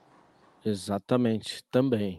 Porque pode ser regravações, pode isso, ser. Isso, Outra banda gravou. Vai ver lá tal. o Tim Maia lá. Quantos descobridores dos Sete Mares não tem, né? É. Aí, toda vez que você vai fazer o fonograma, você tem que primeiramente colocar a obra. Sim. Se a obra não tiver cadastrada, você cadastra a obra na hora. Se a obra já for cadastrada e conhecida, você tem que encontrar ela na hora do cadastro ou trazer o número do ISWC da obra. Que daí você coloca lá, ele busca a obra. Exatamente. A obra, é, acho que para exemplificar ali, a Casa de Cultura Casarão também está dizendo que está na dúvida se é um registro para obra e outro registro para o fonograma. O registro da obra é o título dela e o registro do fonograma é o código ISRC, certo? Isso. E ver se ficou claro essa definição. E, e a gente vai entrar em fonograma já, para não. É, o que. Pode falar. O que. Em, em relação à a, obra musical, a obra musical, ela é essa criação imaterial. É a, a, a, a ideia. A ideia em letra, a ideia em melodia. Né? Você faz o registro dela. Se ela tiver letra, se ela só tiver a melodia, você faz o registro dela. Quando você vai registrar um fonograma, se a letra for sua, já vai estar registrado no teu cadastro. Você vai lá, seleciona a obra e coloca quem participou dessa gravação. Entendeu? Aí, se você tem outra gravação, você vai fazer outro fonograma. Você vai pegar o mesmo número daquela obra e vai colocar as informações do fonograma. Então, o que, que acontece? É para organização, né? Você tem dois cadastros, um cadastro de obra e um cadastro de fonograma. Muitas vezes tem quem faz, quem tem duas, é, é, quem, quem, quem é dois personagens no, numa só. O cara é autor e também ele é intérprete da música dele. Então ele tem um registro da obra musical dele e tem um registro do fonograma dele. Se ele empresta essa obra musical para outra banda, no, no, no cadastro de fonogramas dele, vai aparecer esse fonograma da outra banda que usa a obra dele.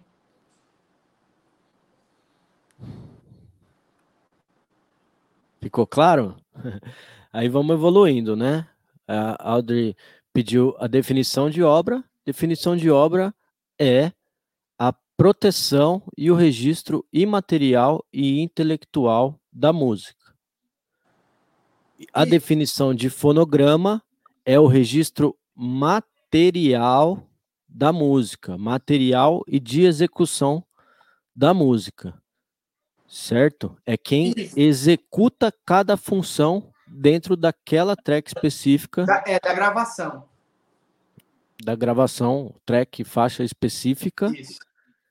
E, e aí vamos entrar em fonograma. Né? Só, só, só, só fazer uma ponta nesse, nessa definição de obra.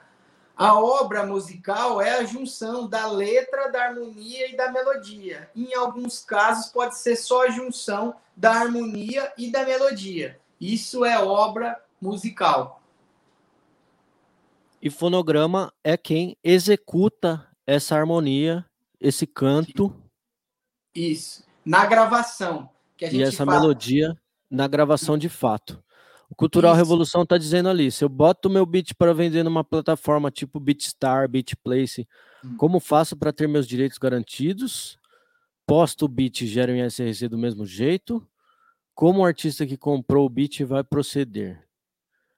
Eu. Depende, depende da autorização. Quando você trabalha nessas plataformas, elas oferecem algumas licenças autorais que você escolhe. Entendeu? Aí tem que ver o, o site que você está vendendo e qual licença que você permite. Né? É, no, no cru da história, eu acredito que esses, é, essas fontes de rendas não se relacionam, né? O Sim, BeatStar é gera uma receita de quem colabora lá no site BeatStar, quem compra lá, Isso, é, e aí não... tem a sua negociação direto com a plataforma de quanto a é, plataforma pega e te passa a grana ali. Essa grana não é, é essa música, ela não é veiculada na TV e na rádio. nem no show, nem no festival, né? O BeatStar não colabora com o ICAD, ainda que poderia, mas uh, por ser um serviço internacional e blá blá blá. É. Então são é, é, importante sempre seguir o dinheiro, né? São fontes Sim. de rendas diferentes. Sobre é, geral e SRC do mesmo jeito, eu faço uma analogia: cada música é um filho e cada filho é um registro. Você não vai botar seu filho para andar na rua sem documento. Então, mesmo que você está subindo isso no Beatstar e que não tem relação com a associação, você está documentando essa mesma música em um lugar só. É. Né? Usando só... o mesmo código de controle. Isso. Para sua discografia completa, né? Você registra a sua obra, você como brasileiro tem que estar tá afiliado em alguma associação aqui no Brasil. Você registra essa obra na Biblioteca Nacional e você cadastra ela no teu repertório da sua associação. Isso aí só vai te garantir a tua autoria. Por quê? Porque esses sites que vendem bits, eles não são sites iguais às plataformas de streaming. Por ainda eles não pagam execução pública. Logo que o ECAD resolver cobrar deles e processar igual eles fizeram com as plataformas, entendeu? Eles ainda não pagam esse direito autoral por colocar o teu bit lá para vender. Entendeu? Eu não, eu não consegui ler o que apareceu aqui. É, ele está confirmando o que a gente falou, né? Que a obra tem a ver com o autor e compositor dela, letra, melodia e harmonia, Sim. são fixos. E o fonograma Isso. é quem executa ela na gravação, que pode variar. Isso, esse fixo aí não quer dizer que a porcentagem seja a mesma, mas é, é isso. É, sim, fixo as posições, né, das pessoas. Isso, isso, é. Porque, Exatamente. Porque assim, a gente tem aquela situação da banda, né? Então o que, que, o que, que acontece? Às vezes tem um que escreve, aí ele chega com aquilo escrito no ensaio entendeu? Até ele chegar no ensaio com aquele escrito, ela é só uma letra. Quando ele chega no ensaio, conta a ideia dele, a banda começa a tocar e ele canta em cima, aí você formou uma obra musical. Que nas bandas, onde, onde é, é tudo igual, né? Tudo, não tem aquela relação de patrão dentro de banda, quando é banda mesmo, aí você dá o direito da obra musical para todo mundo que participou daquilo. E aí vem o fonograma. Isso. Yes. Aí vem o registro de fato, né? Uh, deixa eu só ver aqui. Mas no caso, a dúvida vem depois que o artista comprou o beat e gravou. Ele vai postar no Spotify, por exemplo. E ele e... também vai gerar um SRC pelo certo e ele teria que garantir a minha fatia. Quando ele vai. É, é o que seria etiqueta, ele comprou o bit, é, isso também vai dar relação ali, né? Ele é, fala com você antes de comprar, esse bit está com os valores lá e está com os termos, porque é, entra naquela questão de mercado também. Por exemplo, isso. Eu vendo o meu bit a 100 reais e quero 50% do streaming.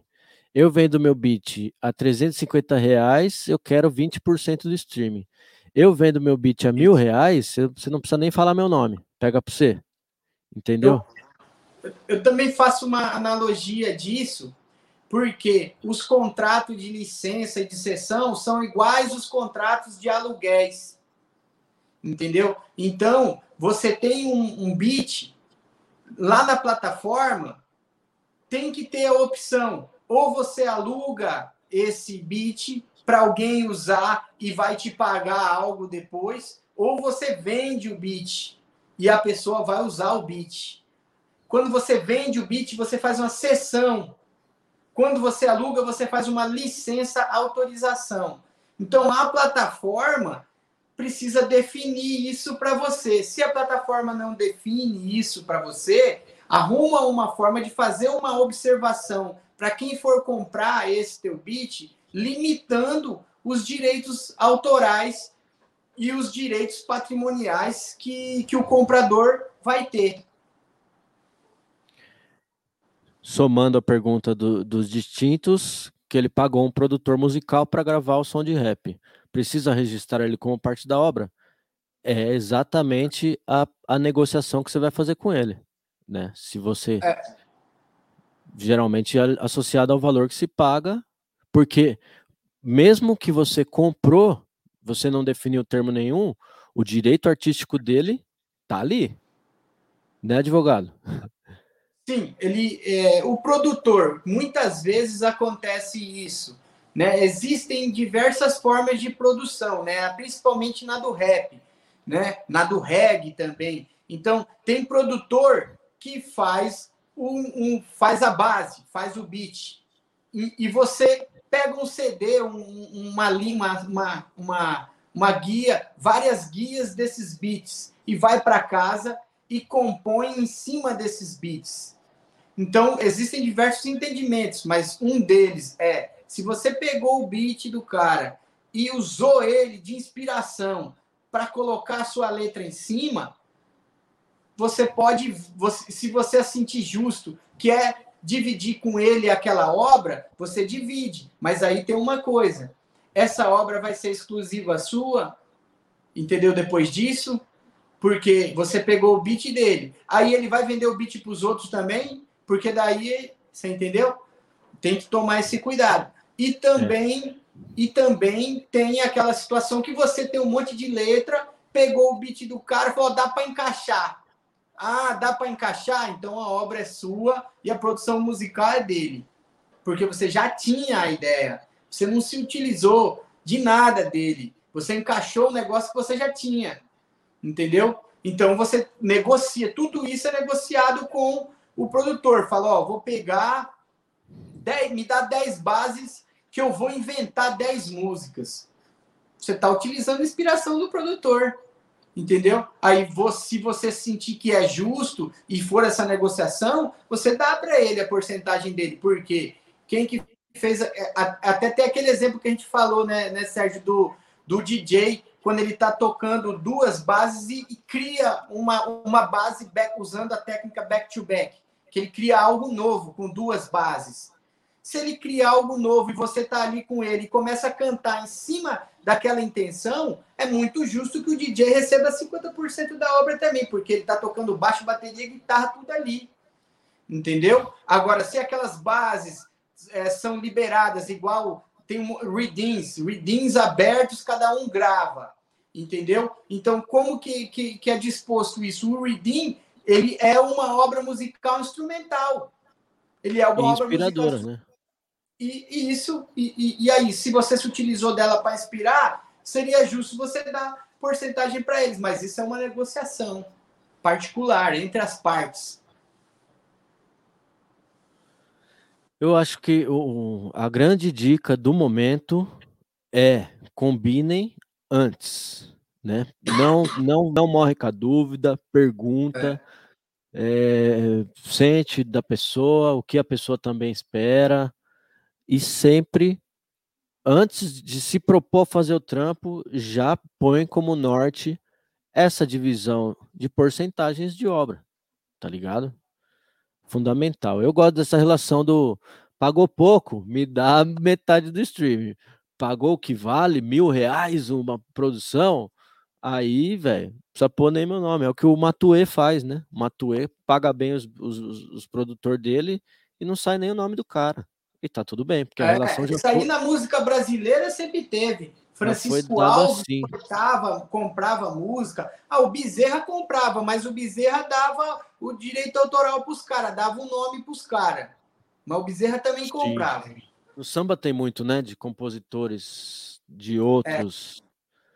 Esses dias na live do Pericles, o Leandro Learte estava lá. Eu não sabia que o cara era compositor de, É o pai da tanta, porra toda. de tanta coisa, velho. Assim, O cara do arte popular compôs tudo, vários clássicos aí que vocês nem tá ligado. Ele, de- ele deve estar entre os cinco caras que mais é, arrecada pessoa física. É. É, de, de- de- dentro do. do, do- teve, um, teve um ano que ele ficou em segundo. Nossa. E o primeiro? Rapaz, eu não sei, mas devia ser aquele. É, é... Foi, foi naquela, naquela Que vez nem que é ele estourou, famoso. ele estourou uma música com aquele cara, aquela João Paulo e Daniel, aquela fricote do povo. Lembra? Pode ver. Primeiro foi o, o, o- né, nesse ano ele ficou E o cara, e o nome nem é famoso nem nada, né? É, não, é. Famoso entre os pá. Tem mais uma ali que o animal arisco. Adorei esse nome, vou procurar saber. hein? É muito legal a pergunta. Se um comércio executa uma playlist do Spotify, quem se responsabiliza pelo recolhimento dos direitos autorais? É o estabelecimento ou o Spotify? Então, Essa, na essa verdade, pergunta assim, é o máximo.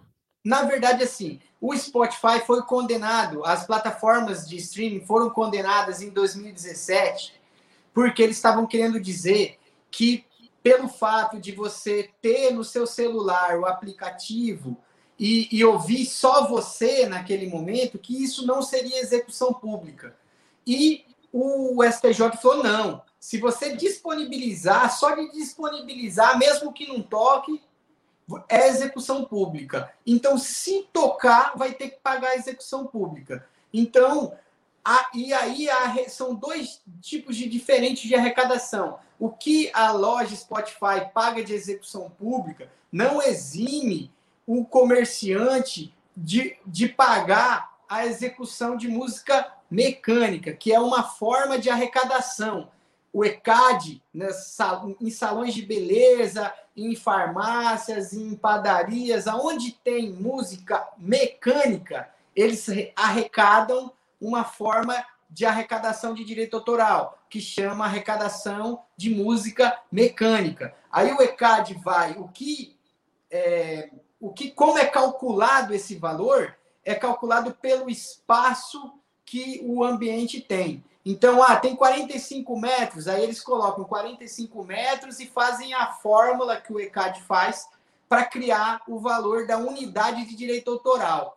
Então, não é porque você tem academia e está tocando a playlist do Spotify que você não vai, que você está isento de pagar o direito autoral, porque são formas diferentes de arrecadação. A academia paga a arrecadação pelo uso de música mecânica para fins de manter o cliente dele mais satisfeito, entendeu? E o ECAD, independentemente dele tocar na academia, ele paga por colocar a sua música lá.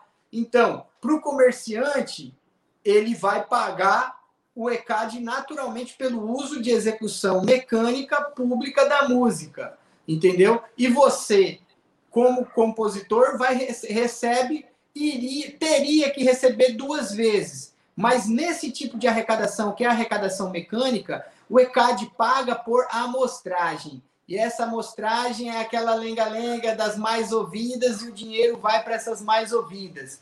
Eles não gravam o que toca lá dentro da loja da tia, não faz uma lista do que tocou. Ela, a tia não pega a playlist de Spotify e manda para o ECAD. O ECAD, o ECAD só tá leão para receber, para distribuir, ele é um gatinho sonolento.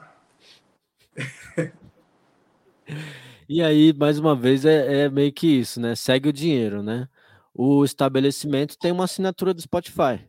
E essa grana é recolhida via distribuidora de anúncios e de assinaturas premium. O estabelecimento deveria ter a responsabilidade de contribuir com o ECAD, que viria grana pela veiculação pública. Isso, né? ele, tem que, ele tem que pagar. É, é, essa, essa, eu, quando, quando acabar essa, esse tipo de arrecadação, que é por amostragem, aí os compositores vão receber muito mais direito autoral de execução pública das plataformas digitais, porque hoje o que está mais rolando nas, nas, nas, nas farmácias, nas lojas, são playlists de plataformas digitais. Só que a gente que está tocando nesse playlist não recebe, porque quem recebe são os que fazem parte da amostragem que o ECAD faz mensalmente, captando rádios, captando estabelecimentos comerciais, fazem o ranking e pagam. Então, Por isso estamos aqui, porque muita gente precisa mais registrar, mais filiar, mais acessar esse recurso aí, né? É agora que a gente entra em fonograma, porque eu acho que as perguntas vem mais, vem mais. Né? o dinheiro das reproduções nas plataformas digitais não tem relação nenhum com o dinheiro relacionado às execuções públicas do ECAD. Não, não tem. Por baixo.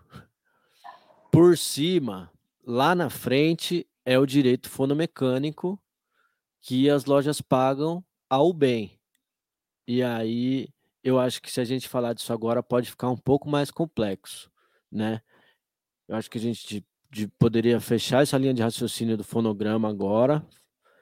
E aí depois a gente falar do, do direito fonomecânico e, e, e, das maiores burocracias que tem depois do pior caminho, que, é, que é se associar, registrar e tal. E ainda tem mais, que vai ser Biblioteca Nacional e tudo mais. Né? Então, Sim. Bora falar de fonograma agora, né? Fechamos mais um bloco de meia hora, legal. É... Ficou-se entendido que a obra é a propriedade imaterial intelectual e o fonograma é a execução e a inserção da música no arquivo na matéria e de quem a executou. Ok? É... Para começar a falar de fonograma, é falar do produtor fonográfico, né? Tem essa figura, ela já é automática, ela fica com 40% e o titular da conta já é o produtor fonográfico daquele registro por natureza. É como se fosse o proprietário da música, né? O dono da música, quem comprou ela é o produtor fonográfico. Geralmente o artista principal e tal. E a produção fonográfica também pode ser dividida entre várias pessoas. Esses 40% Aí a gente já está falando de porcentagens fixas por função. Então, a produção fonográfica também pode ser coletiva, né? Tem casos de bandas que todos são produtores fonográficos da música, né? Uh, aí vem os outros 40%, que, que é a função de intérprete, de quem canta, todos que cantam, dividem esses outros 40%, 41% cada função, e a função final, que é de músico ou de arranjador, que aí eles assumem e dividem os outros 18% que sobra aí. Né? É. Então, entender a função de cada um. O DJ, por exemplo, ele entra como músico arranjador, né? Ele é o quem aperta o play no estúdio é um arranjador, a gente entende assim. E dúvidas, dúvidas. Quer falar um pouco sobre o fonograma, Vinil? Então, o fonograma, é, é, a legislação brasileira, ela tem é, essa vantagem em relação às legislações é, estrangeiras, né? No Brasil, nessa parte de direito conexo, o Brasil segue um entendimento alemão de direito conexo. No copyright americano, não existe esse direito conexo. Lá nos Estados Unidos, eles só falam de obra. Eles só pagam obra. Entendeu? Obra musical. Estados Unidos não paga conexo. E o que, que são esses direitos conexos?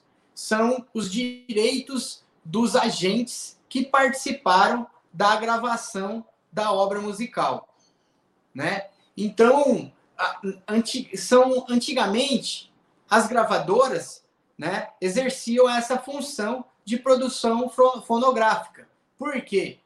Antigamente, a, a, a, a função do produtor fonográfico era organizar todos que vão participar da gravação da obra. Então, o produtor fonográfico pegava a liberação do direito autoral, contratava o estúdio, contratava os músicos, né? E por conta disso, ele recebe um valor pela produção fonográfica.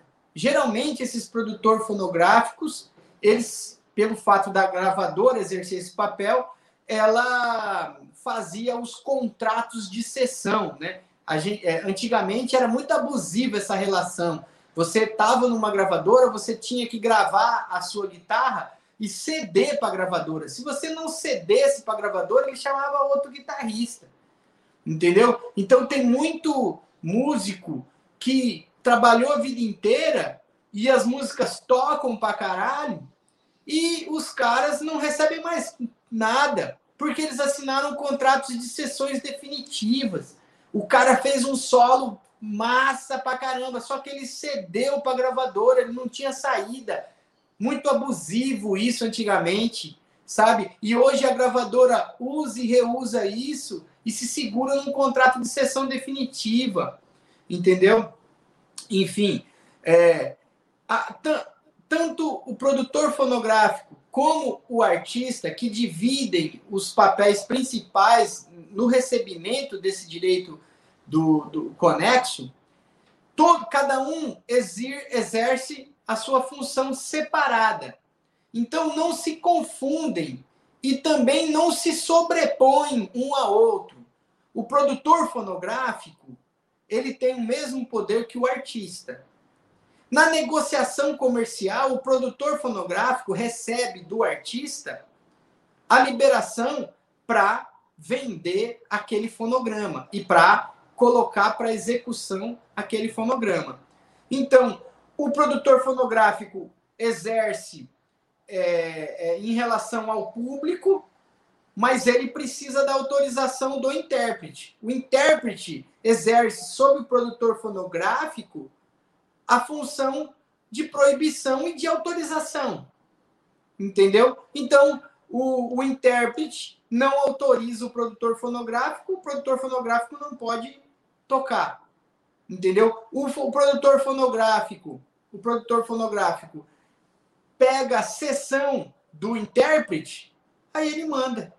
Entendeu? Então, hoje, as, as, as produções novas, onde a gente é, tem a possibilidade. Porque a gente fala de produção fonográfica hoje como se fosse algo simples. Porque antigamente, para ser produtor fonográfico, você tinha que ter uma empresa, você tinha que ter um CNPJ.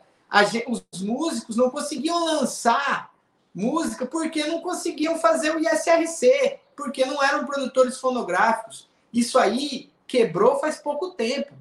Quebrou faz pouco tempo. Entendeu? Então, é, o, o produtor fonográfico não exerce superioridade em relação ao intérprete, mas os dois fazem a negociação comercial. Entendeu? Então os dois têm que sempre manter um acordo atualizado sobre o uso daquele fonograma. E a divisão é essa mesma, é 41% para o produtor fonográfico, 41% para o artista e o restante para os músicos acompanhantes né?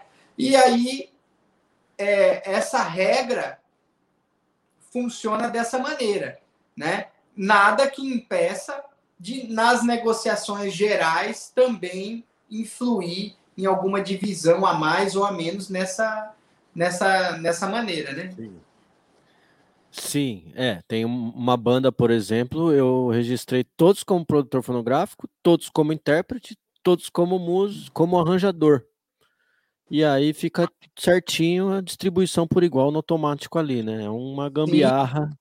dos Sim, novos é, tempos. É ótimo, porque isso aí automatiza, automatiza e tira um pouco da necessidade da burocracia do contrato. Porque se você faz aquilo ali, já está pronto. Entendeu? Já ninguém pode mexer naquilo ali. Já está feito. Se for mexer, vai ter que refazer o fonograma, alterar ele. Então, o, quando você faz o ISRC, é uma forma de você também é, é, dar um ponto no nó do acordo comercial entre as partes. Que é possível. Agora, é, é, novos tempos, né? Se você, se a gente for analisar desse tempo que tinha a figura do cara que pagava tudo, hoje é, ninguém tem dinheiro para pagar nada, né? E... É. Aí, assim, é, o que tem muito. é, Só para fazer um ponto. É, tem muito artista que gravou disco na década de 80, né? E aí tinha essa situação. Eu tenho disco, tá? Tenho as músicas, só que eu não posso lançar porque eu não tenho produção fonográfica, eu não tenho um editor. Aí ele procurava um editor, o editor ia lá, gerava esse SRC e ficava como produtor fonográfico, mesmo sem ter pagado a gravação.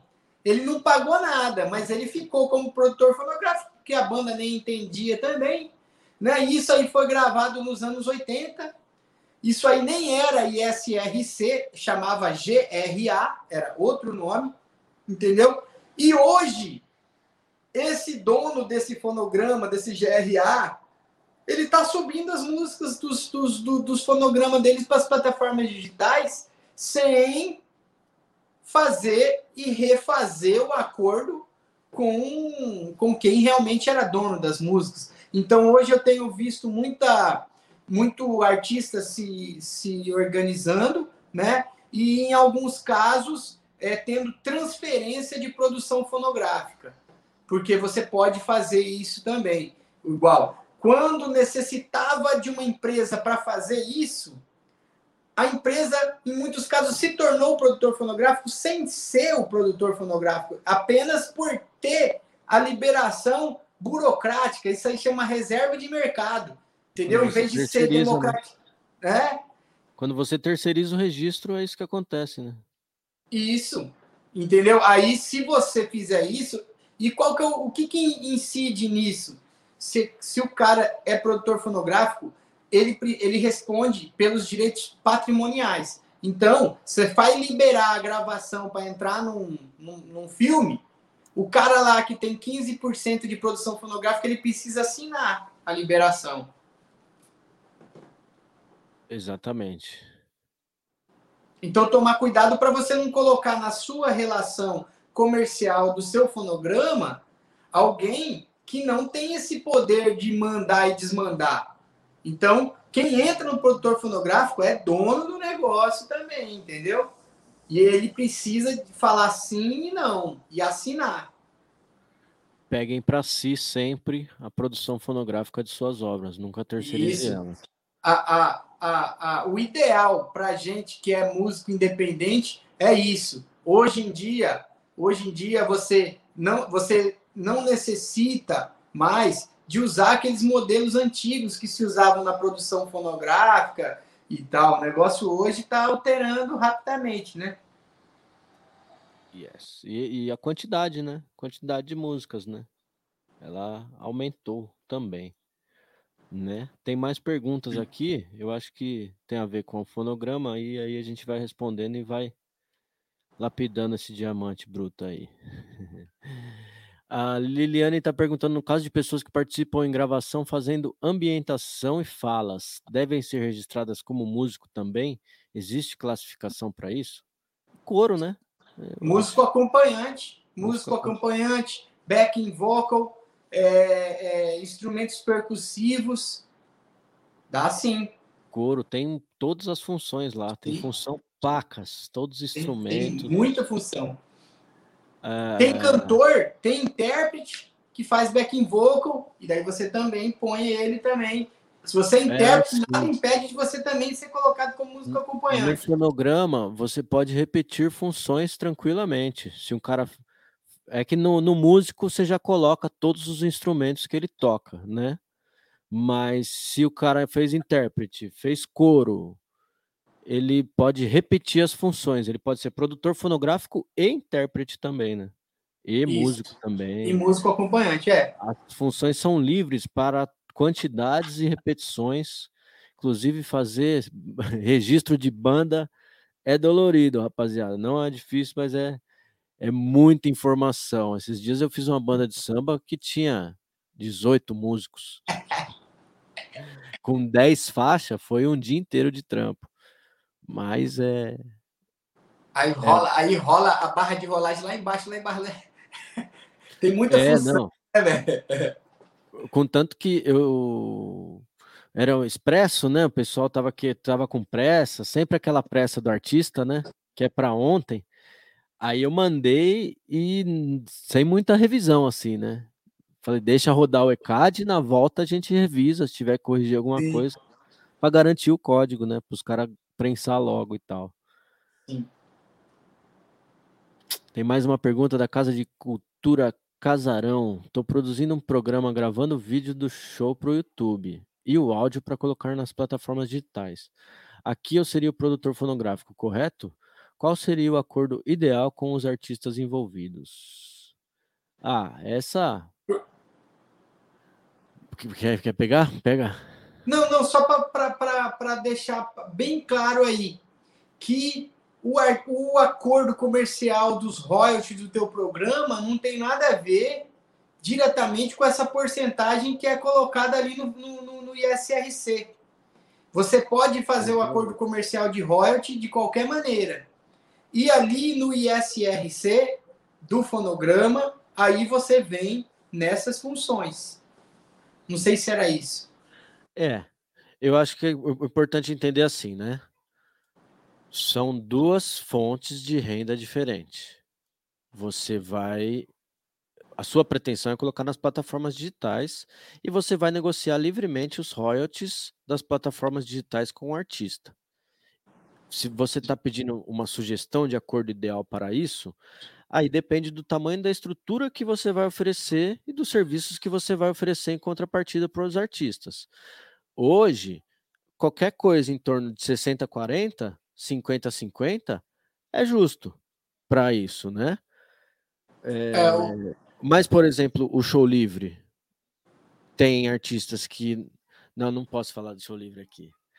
Mas os- o, o show livre distribui, por exemplo, né? Os shows que ele grava, ele distribui e ele tem um contrato lá com os artistas dessa distribuição. Então, dá uma ligada no, no- dá uma pesquisada nessa nessa parada aí. O que, o que eu queria deixar é, é, um, um parênteses aí é que antigamente a negociação era muito mais pro lado das gravadoras, porque não tinha rede social, não tinha espaço em lugar nenhum, gente.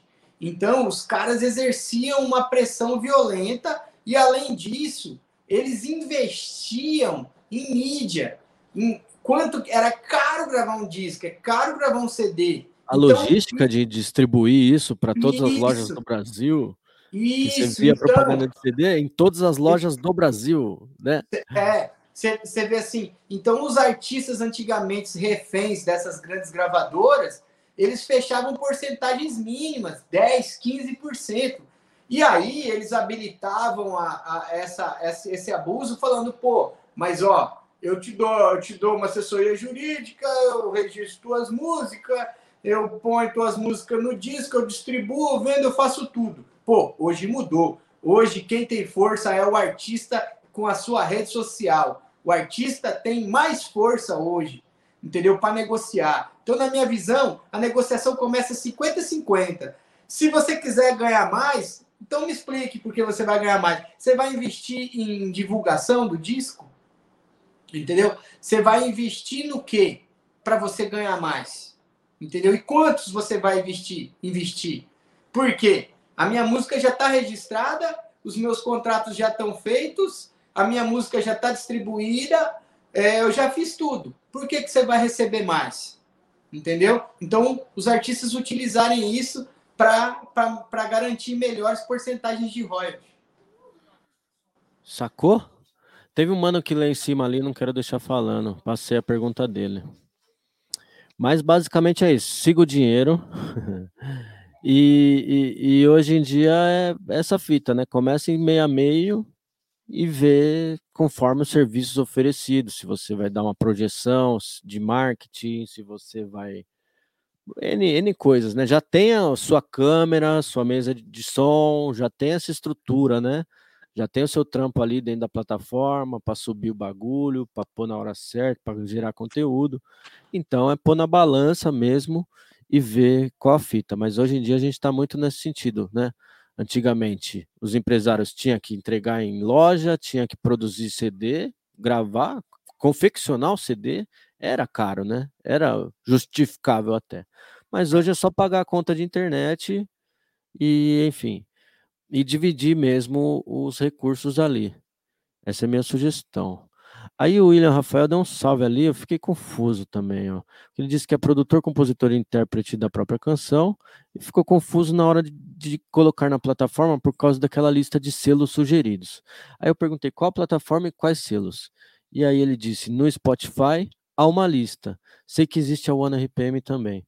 É, é uma confusãozinha, eu acho, William, que para deixar claro é entender que são papéis diferentes aí, né? One RPM é distribuidora Spotify é loja. Você não acessa o Spotify sem que você vá por uma distribuidora, tá? Essa distribuidora é como se você fosse a Nike fizesse tênis e joga os seus tênis nas lojas. O caminhão sai da distribuidora com a sua música, leva na loja, os ouvintes assinaram o Spotify, assistiram o anúncio que gerou renda ali, o caminhão retorna com o seu dinheiro via distribuidora. Então, é, acho que entendendo os, os, papéis de cada um, o negócio fica mais fácil. Se ficou clara a sua dúvida, você pode continuar perguntando aí. Certo? Só para deixar, é, é, pelo que eu entendi, ele falou que tem uma associação de selo no Spotify. Associação é, a um selo. Lista aí, de selos sugeridos no Spotify. Eu, eu olha, não... eu, eu, eu não vi, mas isso com certeza não tem nada a ver com você. Se você acessar um selo, isso aí não tem nada a ver da sua música automaticamente já está registrada por conta disso. Isso Sim. não tem. Isso não tem. Sim, é muito importante a gente dividir na nossa cabeça o que é distribuição digital, o que é registro de música, veiculação pública e que registro vem antes e vai sim pro digital, vai junto. Tem que trabalhar ambos. Certo? Projeto Magara tá perguntando qual é a figura de artista? É o intérprete, é o autor, é o vocal? É tudo. É tudo. É o, o, o... o artista pode ser o que ele quiser, né? É livre. Ele vai como autor é, na artista... obra, ele vai como intérprete na música. É, é o, o isso, o, o, o, direito artístico, o direito artístico do intérprete, né? O direito artístico do intérprete pode ser. O que, que é esse intérprete, esse artista? A banda é, é, é, o cantor que. O cantor principal, o que fez o feat na banda, é um artista. Né? A banda é o artista. E você, aí você tem que colocar todos os integrantes da banda como artista, como intérprete é livre, né? Todo mundo pode é. ser o que quiser, na verdade. Uh, Animal Arisco perguntando dos CNPJs estarem cadastrados para que sejam editores ou o artista apenas indica o CNPJ na hora do registro.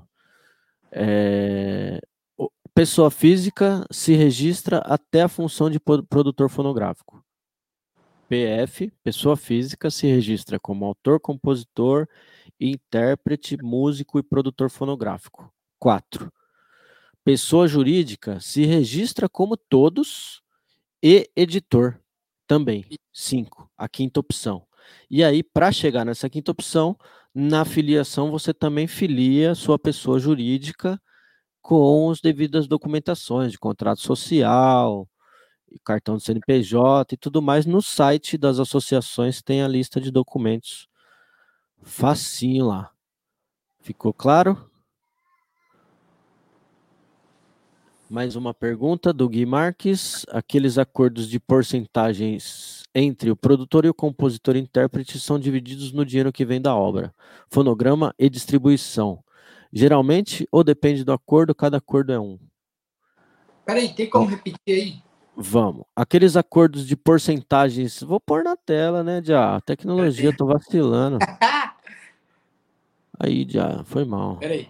Aqueles acordos de porcentagem entre o produtor e o compositor intérprete são divididos no dinheiro que vem da obra. Olha, tem é, só para a gente obra fonograma, obra fonograma e distribuição geralmente. Ou depende do acordo. Cada acordo é um. Cada acordo é um. Mas você Sim. pode tratá-los juntos para ficar fácil, entendeu? O acordo da obra entre os compositores é um, entendeu? O acordo dos royalties que vão ser divididos pela utilização do fonograma é outro. E a divisão dos direitos conexos dentro do ISRC é a única que tem essa, esses limites percentuais, mas que dentro desses limites percentuais pode ser feita essa divisão. Entendeu? Tem pessoas que utilizam tudo de uma forma, como banda, para deixar isso de uma forma, de uma maneira mais igual, né? Mas tem pessoas que dividem essas, essas, essas negociações. É isso, revisando, né? Obra. Cada acordo é um, exatamente. Depende do acordo. Acordem e acordem inicialmente. É. Antes de começar a trabalhar, façam um acordo. Obra, porcentagem é livre. Fonograma, porcentagem limitada. E streaming, porcentagem livre. Isso. E, e aí tem uma, uma, uma ordem de importância. Por quê? Quando é pago, quando tem uma execução pública aonde é pago o direito conexo, a divisão de valores e o, o, percent, o valor maior vai para o autoral. Quando é pago, tocou na rádio, tocou na rádio, aí você pega dois terços do dinheiro que entrou pelo fato da música ter tocado nessa rádio vão para os compositores dois terços desse dinheiro vai para os compositores, para aquele acordo que você fez com o compositor. Um terço desse dinheiro vai para o acordo de fonograma. Entendeu? Então o compositor ele recebe o dobro do fonograma. E o royalty é pago pela loja. Entendeu? E aí é o acordo jurídico do royalty. Entendeu? Cada loja paga um valor. Entendeu? Então, são três acordos diferentes, só que tem a importância do acordo de composição, ela recebe mais. E outra, tem alguns lugares, por exemplo, algumas arrecadação, arrecadações que não pagam o conexo. Por exemplo, tocou show ao vivo. Show ao vivo não paga fonograma. Show ao vivo paga autoral. Entendeu? É, show casa de show. Mesma coisa. É, recolhimento de casa de show. Recolhimento de rádio, aí paga conexo. Recolhimento de TV, paga conexo. Recolhimento de streaming, paga conexo? Não paga conexo ainda, é uma luta. É uma luta, tem que pagar, entendeu? Porque o, o streaming hoje só paga royalty e direito autoral. O streaming não paga conexo. Agora ficou. Agora... Mas é. É uma luta, é uma luta. É, é essa luta dos músicos, dos técnicos que precisam também começar a receber direito conexo quando toca, quando tem apresentação de música ao vivo em show. Quem está lá tocando? É o, o, baixista, né? E no, nos casos que o baixista gravou, nos casos aí, aí que vem a, a, a justiça, o senso de justiça do Sérgio falando, pô, uma banda tem que receber tudo igual. Por quê? Porque se não recebe tudo igual, vai para um show, aí a banda começa a fazer 10 shows ao vivo e o compositor tá rachando de ganhar dinheiro e o baixista que fez o negócio não tá ganhando nada. Entendeu? O compositor tá ali cantando, às vezes é o cantor, tá cantando, tá recebendo o cachê, tá recebendo dois terços do autoral que toca na rádio e tá recebendo 100% do autoral que toca no show. Entendeu? É luta. Para registrar um fonograma referente a uma obra de terceiros, preciso ter uma autorização prévia da editora compositor, certo? Essa autorização precisa ser inserida no sistema na hora do registro? Não, essa autorização não precisa. Você, quando faz o registro, você se responsabiliza por isso. Se, se você for cobrada por isso, você tem que apresentar isso essa liberação. Entendeu? Tem uma, um artigo na lei do direito autoral, mas que não é utilizado por ninguém, que quando você recebe a cessão de uma obra, você deveria fazer a, a verbação na Biblioteca Nacional disso, para que a Biblioteca Nacional ficasse sabendo. Só que ninguém faz isso. Bom, vamos começar a fazer. É, porque daí fica organizado lá na Biblioteca Nacional. Por quê? Você registrou a obra, né? Se o, o, o, o se a editora está brigada com o compositor, o compositor não sabe o que está acontecendo com a obra dele, ele poderia conferir na Biblioteca Nacional quem está registrado, aver, quem averbou o uso da obra autoral dele, entendeu? E lá ele poderia ver o contrato, entendeu? Mas não é praxe do mercado, né? Precisa fazer isso, né? Sim. Próxima aí é a prima.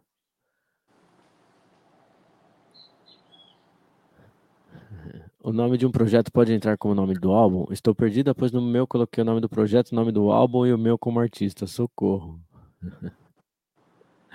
Pode. É, é, assim, a única que, coisa que pegou no seu trampo é que o nome do álbum ficou grande, mas tá lindo, né? É, em relação ao o, nome é, dessa parte de autoral, né? Existem alguns nomes de banda que precisam ser registrados como marca, né? É, é, é a parte autoral de, de nome e disso é, é, é vai para esse lado. Não tem relação direta com. Você não registra o álbum na associação. É. Você registra as músicas que fazem parte do álbum na associação. Tem esse detalhe também. Não, não nem entra o nome do álbum na associação. É, né? só, só o nome das ficaria, músicas. Ficaria até mais organizado se, se fosse assim, mas não é assim. Sim, sim. No streaming é, né? Mas. Sim. É, a Audrey, ela não sabia que deveria preencher o campo produtor fonográfico. Isso acontece muito. Se te consola, ela preencheu apenas como intérprete músico. É só você entrar em contato e pedir uma atualização cadastral, dizendo que você também é produtora fonográfica. É, demora um pouquinho, mas é só é. Só entrar em contato com a associação e atualizar o cadastro. É. E aí, esse negócio, assim, a gente entende que, que as associações estão passando por um momento dificílimo, porque parou a arrecadação de show ao vivo, parou a arrecadação de muita coisa. Então, os trabalhos estão todos por telefone, por e-mail, não está tendo atendimento pessoal, né? Diminuiu a arrecadação, diminui a quantidade de funcionário, né? Então, estamos no meio da pandemia, vamos passar essa turbulência. O animal arisco está perguntando qual a função do editor. O editor ele é responsável por gerenciar obras musicais. Então ele faz a guarda, o gerenciamento e a publicação dessas obras. Para isso ele cobra uma porcentagem. Tem editoras que por conta de cobrar essa porcentagem faziam esse trâmite de cadastro para o artista das obras dele, tanto no, na, na associação como no ECAD.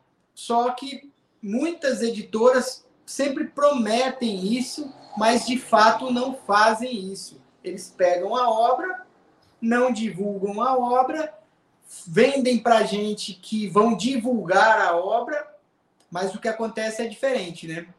É por isso que uma editora tem que ser uma editora ativa, proativa, para ajudar o compositor porque a editora fica ali para intermediar uma eventual é, contratuação sua.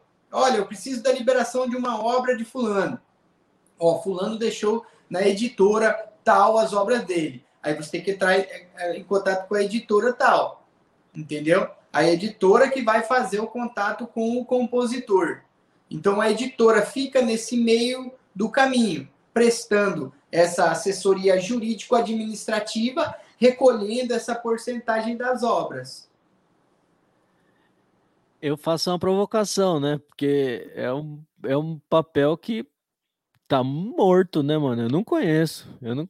Ou ele se transformou mais ou menos no que eu faço aqui, né? De ven... Eu vendo minha mão de obra, Sim.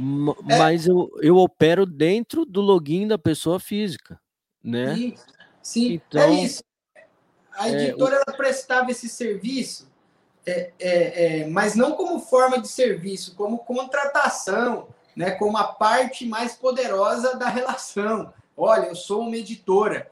Entendeu? Por que, que as editoras estão perdendo o poder? Porque a informação foi democratizada com a internet. As editoras eram editoras porque elas possuíam aquele arquivinho de fazer a cópia.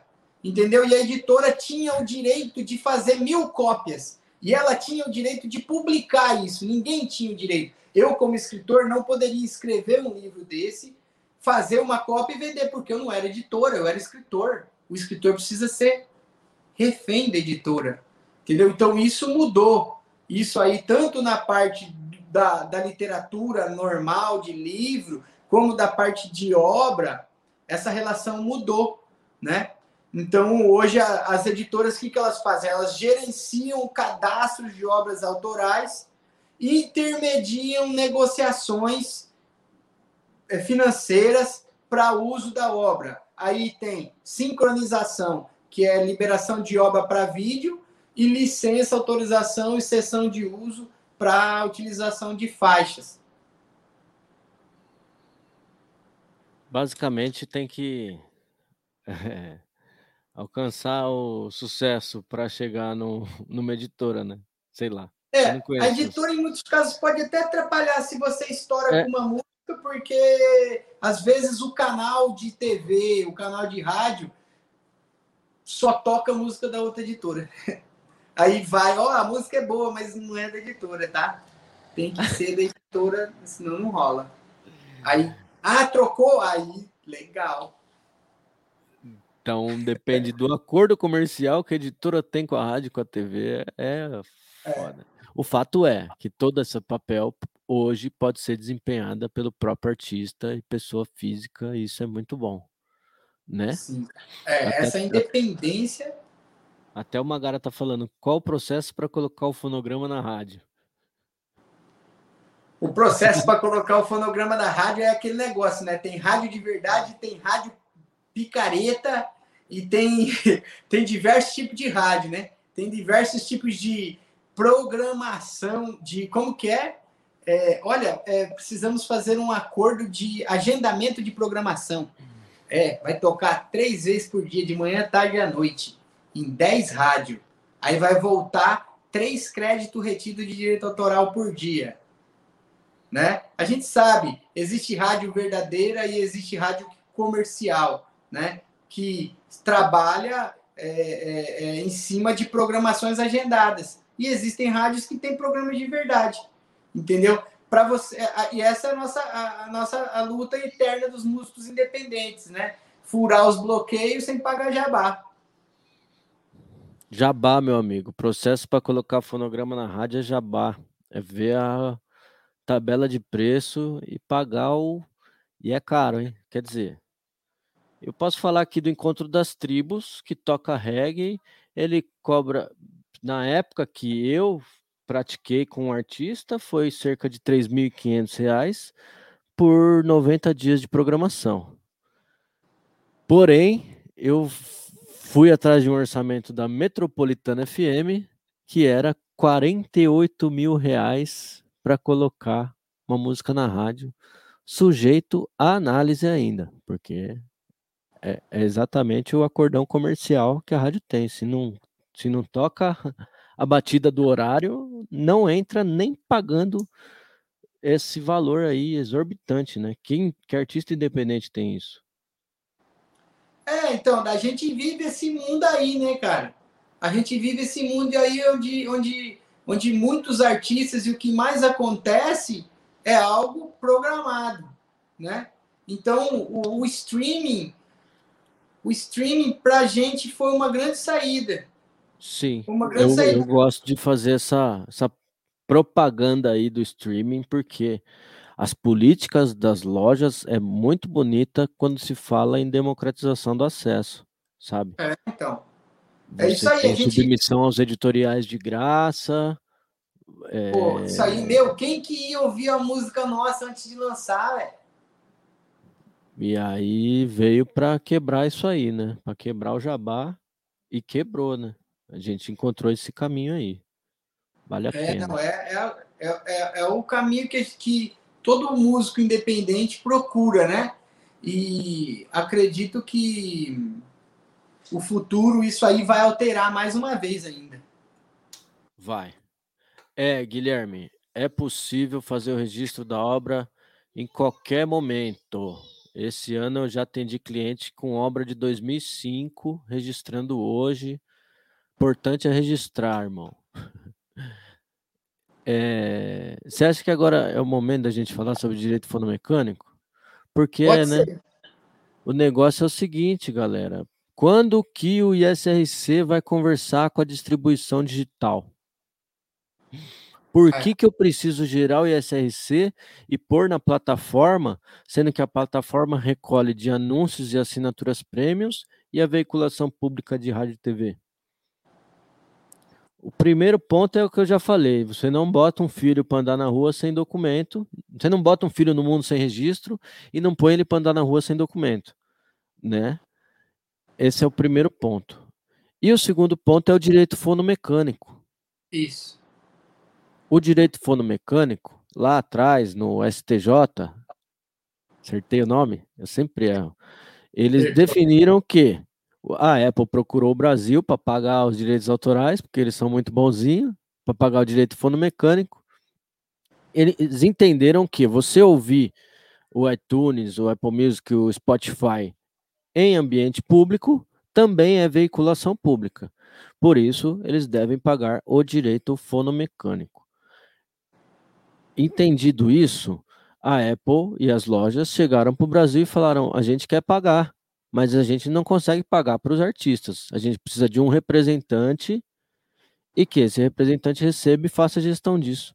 E nisso criou-se a UBEM, a União Brasileira de Editoras Musicais, que eu É. faço um convite a todos para ir lá no site da UBEM e dar uma olhada na relação de empresas conveniadas, porque só através de um contrato de edição com uma dessas conveniadas é que os artistas passam a ter acesso a esse direito fonomecânico.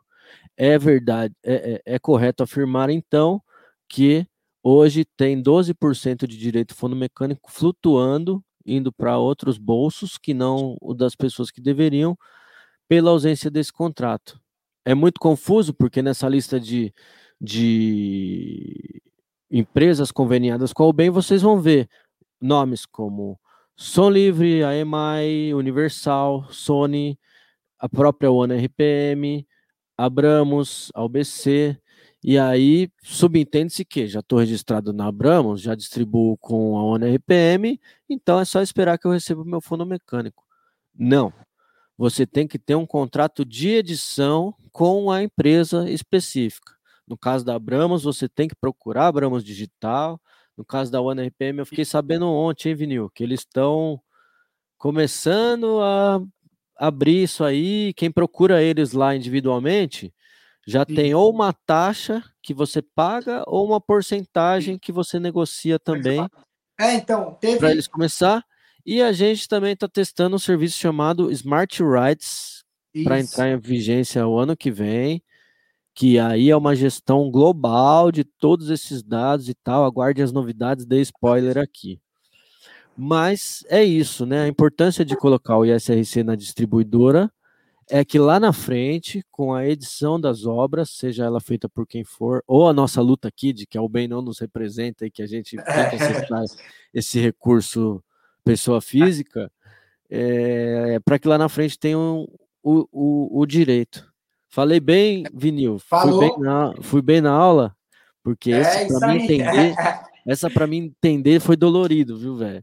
É, então, porque a gente, Pegar uma que veio, a gente que veio dessa geração aonde sumiu a mídia física e tudo virou MP3, né? O, o músico independente que, que nasceu ali, começou a viver agora nos anos 2000, né? Ele nem sabe disso, o que é direito fonomecânico, né? O que, que é o direito fonomecânico? Antigamente, quando a gravadora ia imprimir mil discos, mil discos, além da liberação do direito autoral, que você liberava a obra, além de liberar a obra, para cada disco impresso, tem um direito chamado direito fonomecânico para pagar. Então a gravadora, ela imprimia mil discos.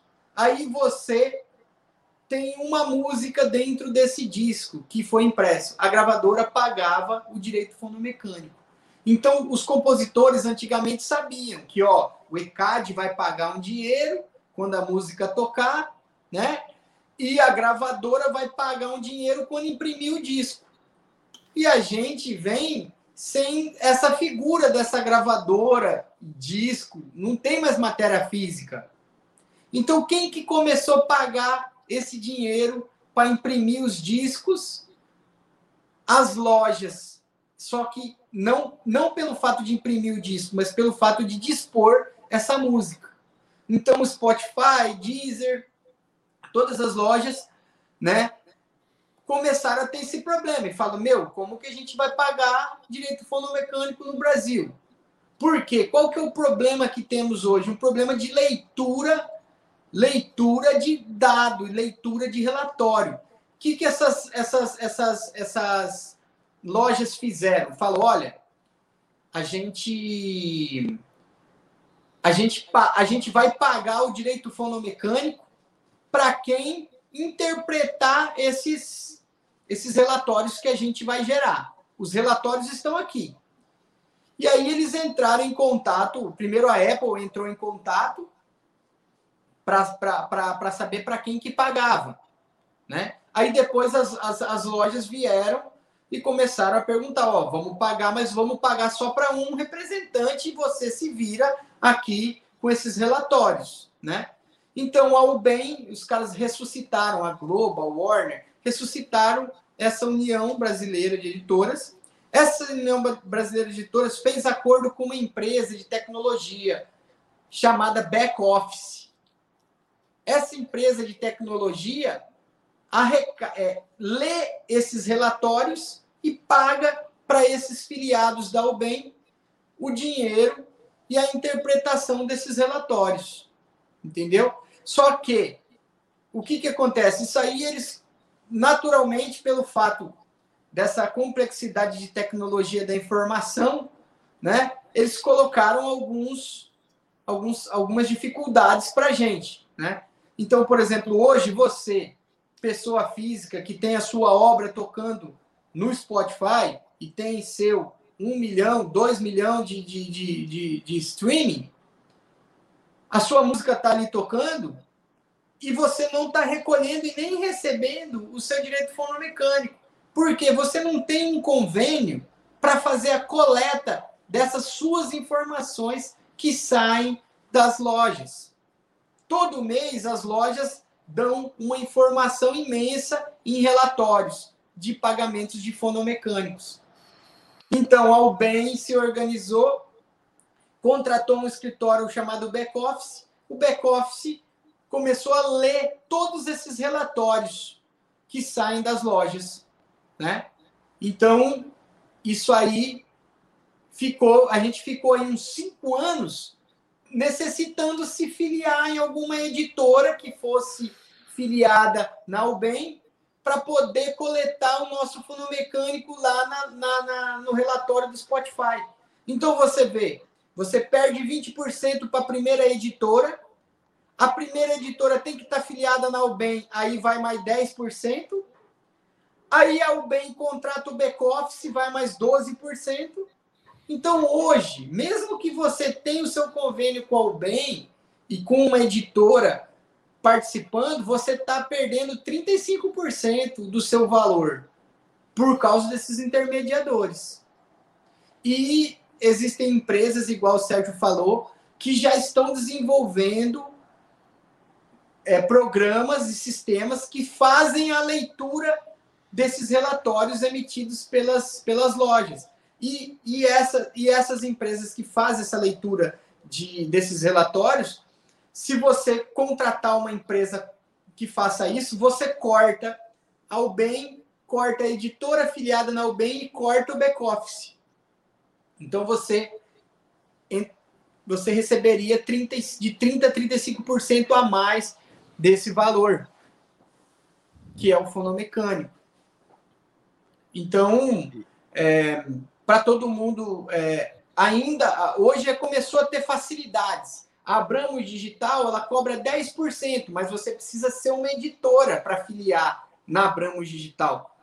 Entendeu? Então, a Abramos Digital não vai filiar você, pessoa física, também. Então, você. Mas existe essa possibilidade de você, como editora, se filiar na Abramos Digital. E a Abramos Digital também tem o esquema dela com a Ubem, que é. E aí depois o back-office. Então, é muito intermediário. É muito intermediário, né? Então, hoje a gente está terminando agora já, entrando no segundo mês de teste de arrecadação de uma empresa chamada Smart Rights, que ela é uma empresa brasileira, mas também tem braços em outros países do mundo, né? Para fazer a utilização do sistema deles de coleta, né? E essa é uma empresa que hoje cobra 10% para arrecadar esse direito fonomecânico, né? Então ainda tem um atravessador, mas não tem mais dois ou três. 10% né? é, tá na Bíblia. É, é então. Trazei a décima parte do seu talento à casa do tesouro. Legal, então é isso. É, tá melhorando, se organize, porque as é. relações de compra e venda e recebimentos de royalties vão só melhorar. A gente está no início só. E aí, por isso que faz parte fazer algumas observações, aproveitando para responder Casa de Cultura Casarão. Não é obrigatório ter editor nos registros. Não é. Você registra em pessoa física. O editor entra nessa figura ah, de ir além nos ganhos e nas pesquisas, de controlar melhor os, gastos, os ganhos artísticos. Certo? Isso. Da obra também. É, e aí, ao mesmo tempo que vem a facilidade, é, vem as dificuldades, que é essa guerra de dados, né, mano? De, a gente tá sempre preenchendo certo, com o nome certo, com o dado certo, porque cada dado errado que vai gera um ruído no sistema que gera retrabalho e tal, gera é, crédito retido. Então, eu, eu é. costumo dizer que dados é o novo petróleo, né? E a, a, a guerra dos dados, ela consiste em a gente sempre usar os algoritmos a nosso favor. E a informação correta é o, é o perfeito para isso, né? É o caminho para isso. Só, só, só você me lembrou de um negócio que está acontecendo muito agora. Quando você tiver uma música com um parceiro seu e você for fazer o seu cadastro nas obras na associação, Pergunta para o seu parceiro se ele já não registrou você. Porque se ele já registrou e você vai gerar outro registro, vai gerar uma duplicidade, vai reter e travar o crédito. Entendeu? Então, porque vai ter duas numerações da mesma obra. Aí, se você não vê isso, as, o dinheiro vai estar tá retido. Por quê? Porque tem duplicidade. Aí você tem que ir lá no, na, na, na associação e falar: ó, é a mesma obra transforme em um número só. Aí eles não faz, faz isso. Um baita retrabalho, né? É. A Audrey está falando que está em processo de filiação, que ainda não efetivou, e se for lançado antes da, do registro, né, se implica em algo futuramente. Implica nisso, né? Nessa, nesse pós aí, porque você vai estar tá só recolhendo do streaming. Se a música é basicamente assim: a música saiu sem registro, legal. Você vai tocar no streaming, as pessoas vão conhecer a sua música. Se a Anitta cantou a sua música no Rock in Rio, você não recebe nada por isso. E ela também não tem que pagar nada por isso, porque não está devidamente registrada.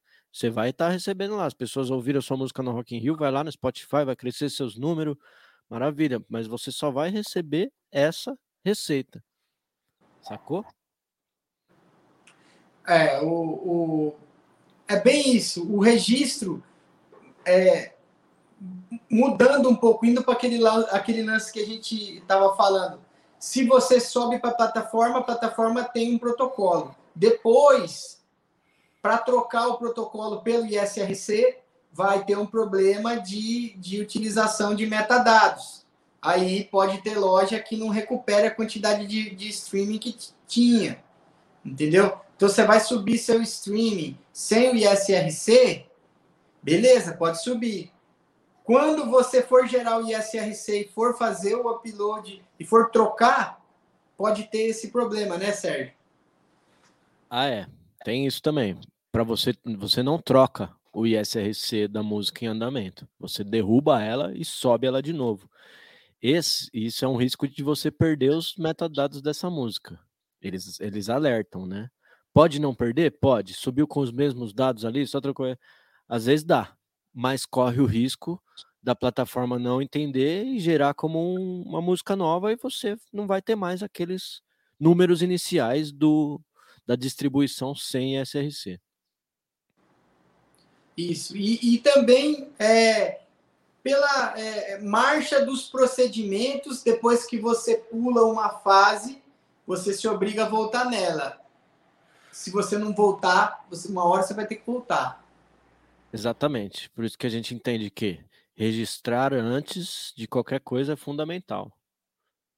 Né? Se preparar é. para não perder o prazo e se, se filiar antes e tal. O caminho começa no registro do, no solo, né? no território brasileiro. Isso, é. Isso é o que a gente. É, é, é, procedimento de produção, né? A gente que trabalha com produção é isso. É, primeiro limpa o chão, aí depois vai montando a marcação do palco, vê o que, que vai ficar na house, e alinha os cabos, no final só que sai a música. Exatamente. É, a, a Vivi Ayala, hum. ela mesmo foi perguntando e ela mesmo já foi entendendo ali, né? Então acho é. que a live tá, tá fazendo efeito, né? Ela tá perguntando o que a gente já falou de, de, de, da relação de gravadora com prestadora de serviço. Isso tudo tá nos termos, porque eu imagino assim, você, levou, você não levou numa gravadora, você levou num estúdio né? E Sim. o estúdio, ele, ele, às vezes ele nem tem esse conhecimento, né? As pessoas, ah. sei lá, eu conheço estúdio que o cara realmente mixa, masteriza, te devolve, cobra um preço e acabou. Ah. Entendeu? É um tem... mix e o master não entra no ISRC. Não entra. Então, não. É, ela está dizendo aqui que ele já vai registrar como titular e a gente orienta que não seria o caminho mais saudável, que você deveria registrar isso em seu nome, né? Aí vem sobre a Biblioteca Nacional, a gente vai falar disso na quinta-feira, tá? É importante entender, né? Tudo que a gente está falando até aqui é cadastro, é o cadastro do registro. Depois que terminou esse processo aqui, aí vai para a Biblioteca Nacional que é o registro de fato da, da, das obras. É o, no órgão, é, no órgão, no órgão apontado pela legislação ainda, né? Ainda a Biblioteca Nacional é o órgão apontado pela legislação. Desde a lei de 73 foi a única coisa que não foi revogada da lei, foi que a Biblioteca Nacional é órgão prestacional para registro de obras no Brasil. Obras musicais, desenhos, livros, argumentos. A arte. Arte e... em geral. Né? Isso. É... Sobre o takedown, né? Se tro... na hora de trocar o ISRC, se perde grana, se a gente e a grana a gente perde se uma música recebe um takedown. Você você recebe até onde ela deu play. Ela derrubou, ela não tem mais play, você não gera mais receita. Depois você volta com ela, ela volta a gerar receita na distribuidora. Certo? Aí tem outra aqui. Depois que já registrei a obra e fonograma na UBC, eu posso pedir para cancelar esses registros e registrar novamente. Tudo é possível, né? Toda, toda edição é possível, mas eu acho que não, não tem necessidade, né? Não sei. É, você, você tem só acontece muito disso. A pessoa registra aí gera um código de SWC, aí ela quer, ela quer apagar e gerar outro código de, de, de, de SWC, tanto de SRC. Tem que tomar cuidado para não gerar duplicidade. É, porque eu acho que assim, de repente, interpretando o que você está me perguntando aqui, se você quer ir da UBC para Bramos, você não precisa cancelar registro para registrar na Bramos. Você só é. troca a filiação, porque esse fonograma já está no sistema, saca? Então, Isso, transfere. É, é, é mais fácil você gerar um novo registro do que cancelar o existente. Sim, uma, uma, uma, uma situação que, para a galera também se organizar, depois que você faz o registro na associação, uma forma de você cobrar, porque depois que você manda o seu material para a associação, a associação vai ter que mandar para o ECAD. E o ECAD vai gerar um relatório, que a gente chama relatório no formato ECAD. Então, todo, fez, fez o registro de fonograma, fez o registro de obra, maravilha, aí você manda um e-mail para sua associação e fala assim, é, por favor, me manda o relatório das minhas obras e os relatórios dos fonogramas no formato ECAD. Aí ali vai estar tá especificado, sabe aquelas letrinhas, o I de intérprete, o MA de músico acompanhante, o PF de produtor fonográfico, aí na parte da obra autoral, o, o compositor, entendeu? A editora.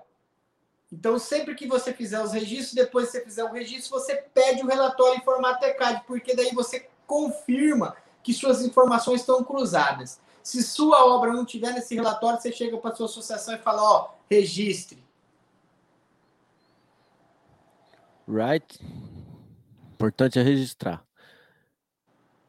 É... O William está dizendo que é da Bramos e gosta da UBC, e se a UBC também oferece o digital na UBEM.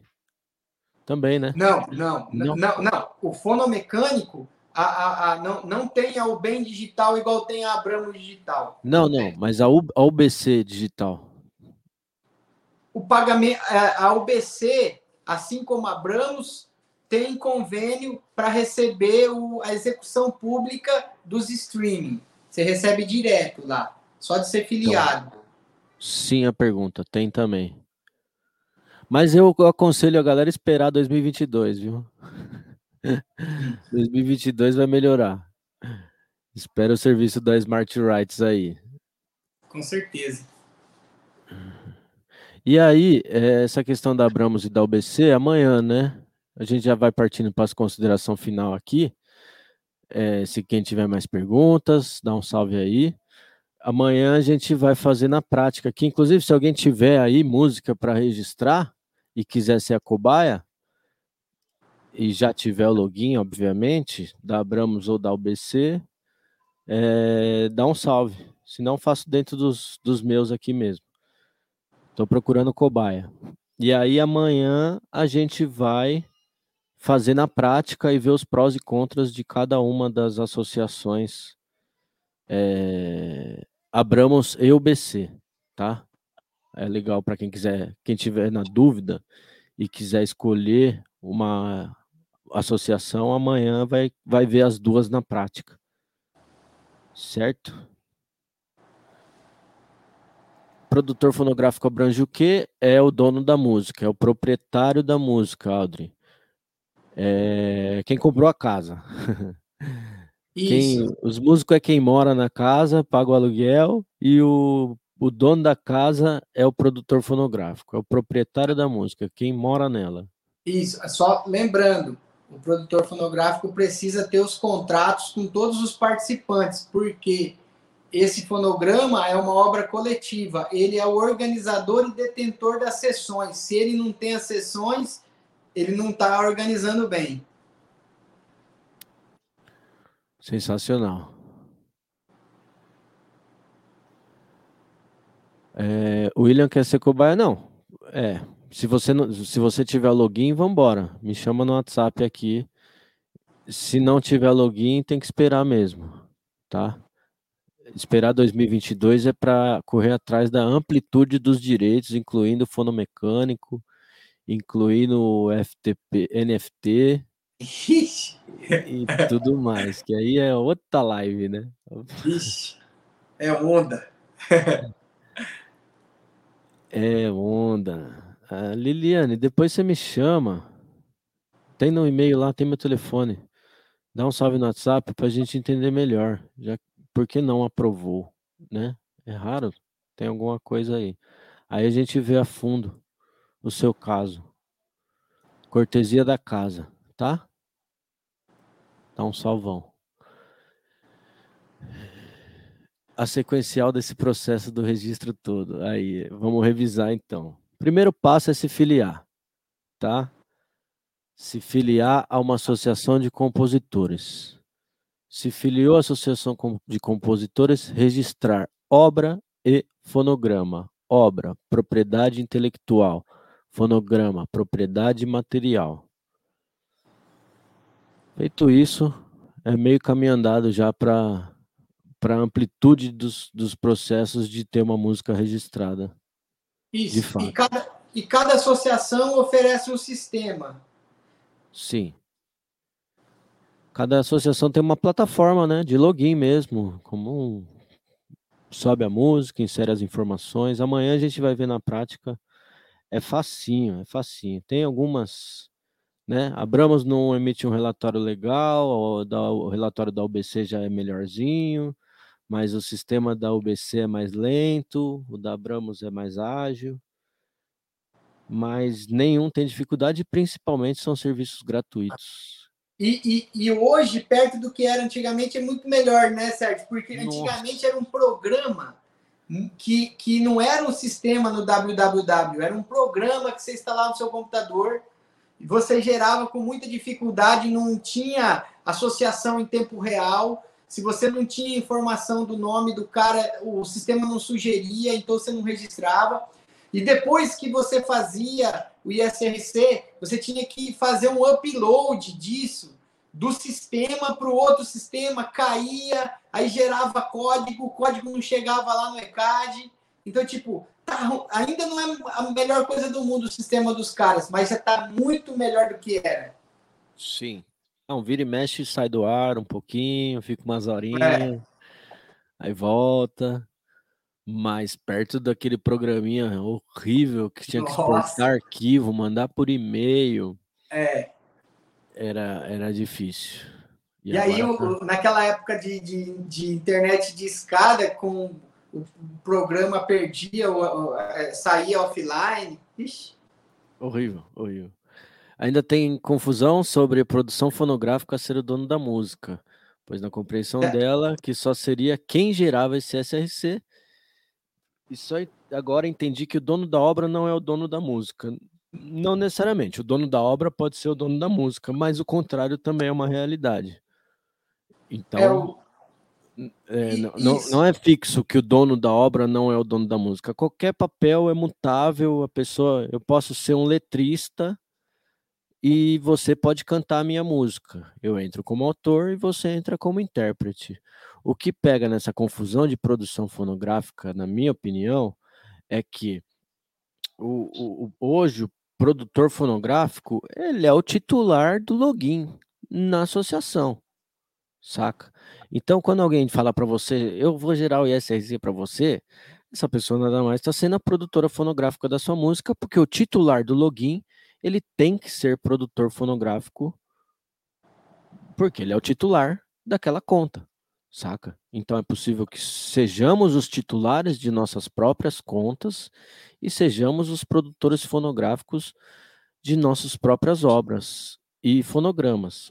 Uma vez que também esse combinado com estúdio, com gravadora, com não sei o que lá, beleza, eu gero o fonograma aqui no meu login e coloco você dividindo a produção fonográfica comigo. Entendeu? Vê se ficou legal aí, dá um ok para nós. É, o, o, o que às vezes a galera confunde um pouquinho é isso. É, é, o produtor fonográfico, ele seria o detentor dos direitos patrimoniais da gravação. Se ele pegar a sessão da obra musical também, ele também tem direitos patrimoniais sobre a obra musical. Então, se o produtor fonográfico pega a cessão de direitos de todos os participantes, ele é o único a responder pela obra e pelo fonograma. Se ele pega do compositor, em vez de uma sessão, ele pega uma licença ou uma autorização, ele é detentor do fonograma, mas da obra ele só tem uma licença com tempo e prazo para acabar. Entendeu? Aí tem essa, essa, essa, essa diferença. É- uma analogia que eu acho que é legal é a do carro, né? Sim. O carro é da GM. Quando você compra o carro da GM, você assina um documento e aquele carro passa a ser seu. E aí, Isso. se esse carro se envolve num acidente, na mão de outra pessoa e tal, se a pessoa está dirigindo sem habilitação, o seu carro, você responde por isso. Porque você, aquele carro é seu, tá no seu nome, saca? É uma transferência de propriedade da Ford, da GM para o seu nome, né? A relação é Isso. mais ou menos parecida. Isso, é. Então, o, o, o, o produtor fonográfico, se ele não tiver os contratos com quem participou da gravação e com a- o dono da obra, ele só tem a nomenclatura de produtor fonográfico. Porque ele não vai conseguir exercer esses poderes em nome próprio. Entendeu? Tudo, se ele não pega a sessão de ninguém, tudo que ele for fazer, ele tem que pedir para todo mundo de novo. Agora, se ele pega a sessão de tudo, ele resolve em nome próprio. Ele não precisa pedir mais nada para ninguém. Então, ele se tornaria, mesmo que temporário, o dono da- das sessões que lhe foram dadas. Entendeu? Então, muito, muito cuidado quando vocês forem fazer contratos, tiver estabelecido sessões, o prazo da sessão, a, a obrigação pós-contratual que essa sessão vai fazer. Entendeu? Então, É, não, É se isso, tiver escrito contrato de cessão no título, já é o contrato É, do diabo. já, Já pula, era. já cobra 10 vezes Nem lê o né? resto. É, tem que ser contrato de parceria sobre rendimentos. Eu descobri que esse Isso. aí. Aí você põe porque- todos os termos ali. Isso. Porque quando você vai fazer um contrato de cessão, saiba que só você vai ceder e a pessoa vai responder por você durante o prazo do contrato. E se tiver uma cláusula pós-contratual que dá direito a ele a responder depois do contrato, você operou uma sessão definitiva. Então, o valor que se cobra por isso é muito maior do que o valor de uma licença temporária. Entendeu? É, tem essa relação também. Quer, quer, quer sessão, é 10 vezes o valor, né? Isso. Aqui para mim, se vier me pedir sessão, então tá bom. Então você vai pagar 10 Isso. vezes no acabou. Isso. Uau! 2 horas e 47, hein? Massa. Será que tá bem? Vamos fechar? Tamo aqui, tamo. Será que vai vir mais É, isso- pergunta isso aí-? Se não vir mais pergunta é porque estamos bem. Gostaram? Dá, dá um foguinho aí no chat aí, quem tá vivo, né? E vamos para as considerações finais. Dá um salvão aí, Vinil. Quem quiser te encontrar, o que você faz da vida, o que, que você busca, qual que é seu Beleza. foco de força de trabalho. Sim, então. Sou advogado de direitos autorais, né? Trabalho nessa área e procuro é, dar esse suporte para os artistas independentes, né? Por fato de também ser um. É, ajudar com o que a gente pode, alertar com o que a gente deve, né? E, e fazer esse trabalho aí de democratização desse, desse conhecimento aí da melhor maneira, porque é, é colocando o conhecimento na roda para ele circular, todo mundo ganha, todo mundo ganha.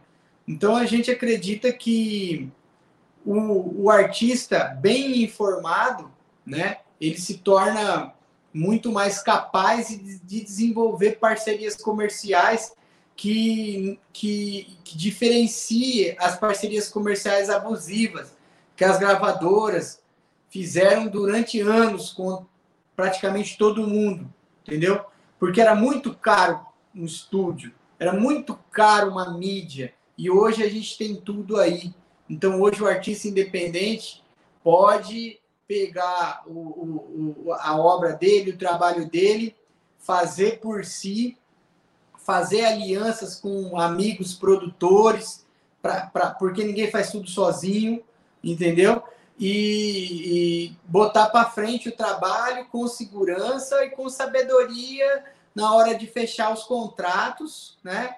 E, e, e botando uma fé que que essa parte musical, essa parte artística, né, cada vez mais vai ser mais valorizada, né? O direito autoral sempre vai ser protegido, porque uma sociedade que não protege o direito autoral, ela se priva da evolução científica. Então, a evolução científica faz parte do direito autoral, o direito autoral completa a evolução científica e com certeza essa proteção sempre vai, por mais que as formas, como a gente já viu, as formas de mídia mudaram, as formas de comunicação mudam, o direito autoral recebe uma proteção menor durante um tempo, mas ela volta com força, porque é política de Estado também, não desse governo, mas é política de Estado planejar o desenvolvimento científico e só desenvolve cientificamente a nação que protege os direitos autorais. Então a gente acredita que essa desburocratização que hoje a gente está passando vai cada vez ficar melhor e a gente espera que o sistema de registro cada vez seja mais desburocratizado e facilitado para a pessoa que é iniciante. E agradecer o Sérgio pelo convite aí. É, Quinta-feira a gente vai estar tá de, de novo aqui, né, Sérgio? Batendo esse papo aí sobre é, a Biblioteca Nacional, né, que permite não só o registro de músicas, de letras, como o registro de desenhos de capa, como o registro de personagens é, artísticos, né? E dentre outros assuntos, aí agradecer o Sérgio Graxapura pelo convite. Estamos aqui na disposição quando precisar. Estamos pronto. E yes, Fala aí as redes sociais. Ah, então, é MGM Advogados Associados, né, no Instagram, no Facebook, né? E quem quiser me encontrar pessoalmente é Vinil Moraes e meu celular é código 67 981460120. Manda um WhatsApp pra gente que a gente resolve. Ah, da hora. Eu vou falar de você. Espera aí um pouquinho que eu vou falar de você. A, a, só as últimas questões ali que eu olhei por cima, que seria então produtor executivo? A Via perguntou. Eu acho que é a mesma coisa. O Vivi, a gente vê nos filmes, né? Produtor executivo, Mel Gibson, você vê nos filmes bem doido. É quem pagou, lá fora é quem pagou. É quem aqui no Brasil tem muito de quem executa, né? Eu, eu sou produtor executivo de alguns editais, mas eu não ponho dinheiro. Então eles pedem esse campo lá, né? Mas eu, é, aí eu vejo o papel de execução mesmo, né? Que eu faço o gerenciamento ali, suporte técnico. Mas é mais suporte técnico mesmo do que produtor executivo. Mas, e na visão de mercado, o produtor fonográfico está muito associado ao produtor executivo. O fato é. da produção fonográfica, eu acho que é esse: é entender que o artista é produtor fonográfico de sua obra se ele a bancou entendeu? Seja com dinheiro ou seja com talento. É isso. O, o, Aí, o, pro, fala o produtor, o produtor executivo ele pode ser o contratado do produtor fonográfico para resolver aquilo ali. O produtor Também. executivo, é, o, o, produtor fonográfico é a IEMAI, o produtor executivo é o Liminha. É, então. Aí tem que ter uma grana, hein? Aí o Casarão falou que SP tem alguns estúdios públicos e os técnicos desses estúdios podem entrar na relação da produção fonográfica e também receber a porcentagem da distribuição. E eu, eu não sei qual exatamente a função do técnico no estúdio público. Se ele exerce a função de mixador e masterizador, ou se ele arranja também, se ele cria também. Então, é entender mesmo a função de cada um, se ele é autor e compositor, se ele escreve, se ele faz a melodia, se ele faz a harmonia. E se ele é intérprete, e aí no fonograma, se ele é intérprete, se ele toca, se ele dá o play no estúdio para o reggae music lá, o cantor não levou DJ, ele dá o play, ele entra como músico arranjador. Então, entender a função de cada um é a chave para a resposta. É, e, e, deixar claro que se for imposto isso, é, já é algo para se debater, entendeu? Porque o, o engenheiro de som atrás da mesa, com toda a sua importância, ainda não tem dentro dos ISRCs a função. Nem de mixador, nem de, maxa, nem de mixador, nem de masterizador, nem de engenheiro de som captador do áudio do violão. Entendeu? Eu também acredito que poderia entrar, entendeu? Porque a, a, a é o estado da técnica, pô, mas não tem. É, eu eu acabo forçando, uma... porque eu defendo a minha classe, né? De Sim. sempre como arranjador, né, mano? É. Sim. A função do DJ, de quem dá o play, de, de quem mexe digitalmente, é um arranjador. Então, sempre que cabe essa função, eu acabo indicando, sabe, sugerindo para que, que o mixador, masterizador assuma essas funções. Mas é uma luta também, né? De inserir essa função também. É, seria uma luta do, do sindicato dos técnicos para brigar na alteração. Vai ter uma alteração de lei, já está em discussão na, na, na, na, Câmara dos Deputados Federal, uma alteração de lei para falar sobre os conexos. Na hora que for isso, a galera tem que pressionar lá nas, nas, nas, nas audiências públicas para a inserção dos técnicos que trabalham dentro dos estúdios para fazer parte do Conexo também. É, tá rolando, tá rolando conferência livre de técnica, de cultura, dos movimentos, Sim. circo. Tá rolando, tá difícil é. acompanhar até. Porque... É, aquele negócio, direito, se você não brigar... Só luta nos garante, velho. Fala aí. Direito, não, direito, se você não briga pelo direito, ele não cai no colo. Exatamente. Só luta nos garante.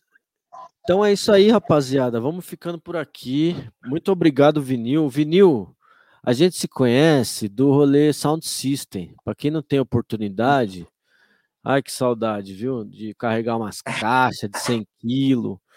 Que é um sound system de, inspirado nos jamaicanos, né? Que a gente põe umas caixonas, umas oito caixas gigante, mais umas outras caixinhas e só toca vinil, a gente gosta muito de qualidade sonora, a gente se conheceu desse rolê aí. Quem tiver oportunidade quando estivermos em segurança sanitária e voltar, graças a dia ao rolê, vai num baile reggae de sound system que de domingo à tarde assim, tem à noite também, mas e a gente se conheceu desse rolê, então tem muita honestidade na nossa relação, sabe? De, de porque esse rolê é assim mesmo, nós estava tudo no mesmo chão, cantor no chão, é todo mundo no mesmo piso. E aí eu conheci um mano lá de Campo Grande e tá aqui em é. São Paulo. E depois que eu fui saber que ele era advogado, e aí começou a vir dúvida na minha cabeça, porque eu estudo streaming desde 2014. Quando chegou agora na pandemia, que isso se tornou a minha principal atividade, eu começou a surgir mais problemas. Mais problemas. Colei na dele e falei, Vinil, é você meu parceiro agora. Nem sei se você aceita, mas você vai ser meu parceiro. E ele, mano, mó solícito, honesto, transparente, porque, na minha opinião, assim, o, o profissionalismo ele não é estar sempre certo, não é sempre acertar ou errar.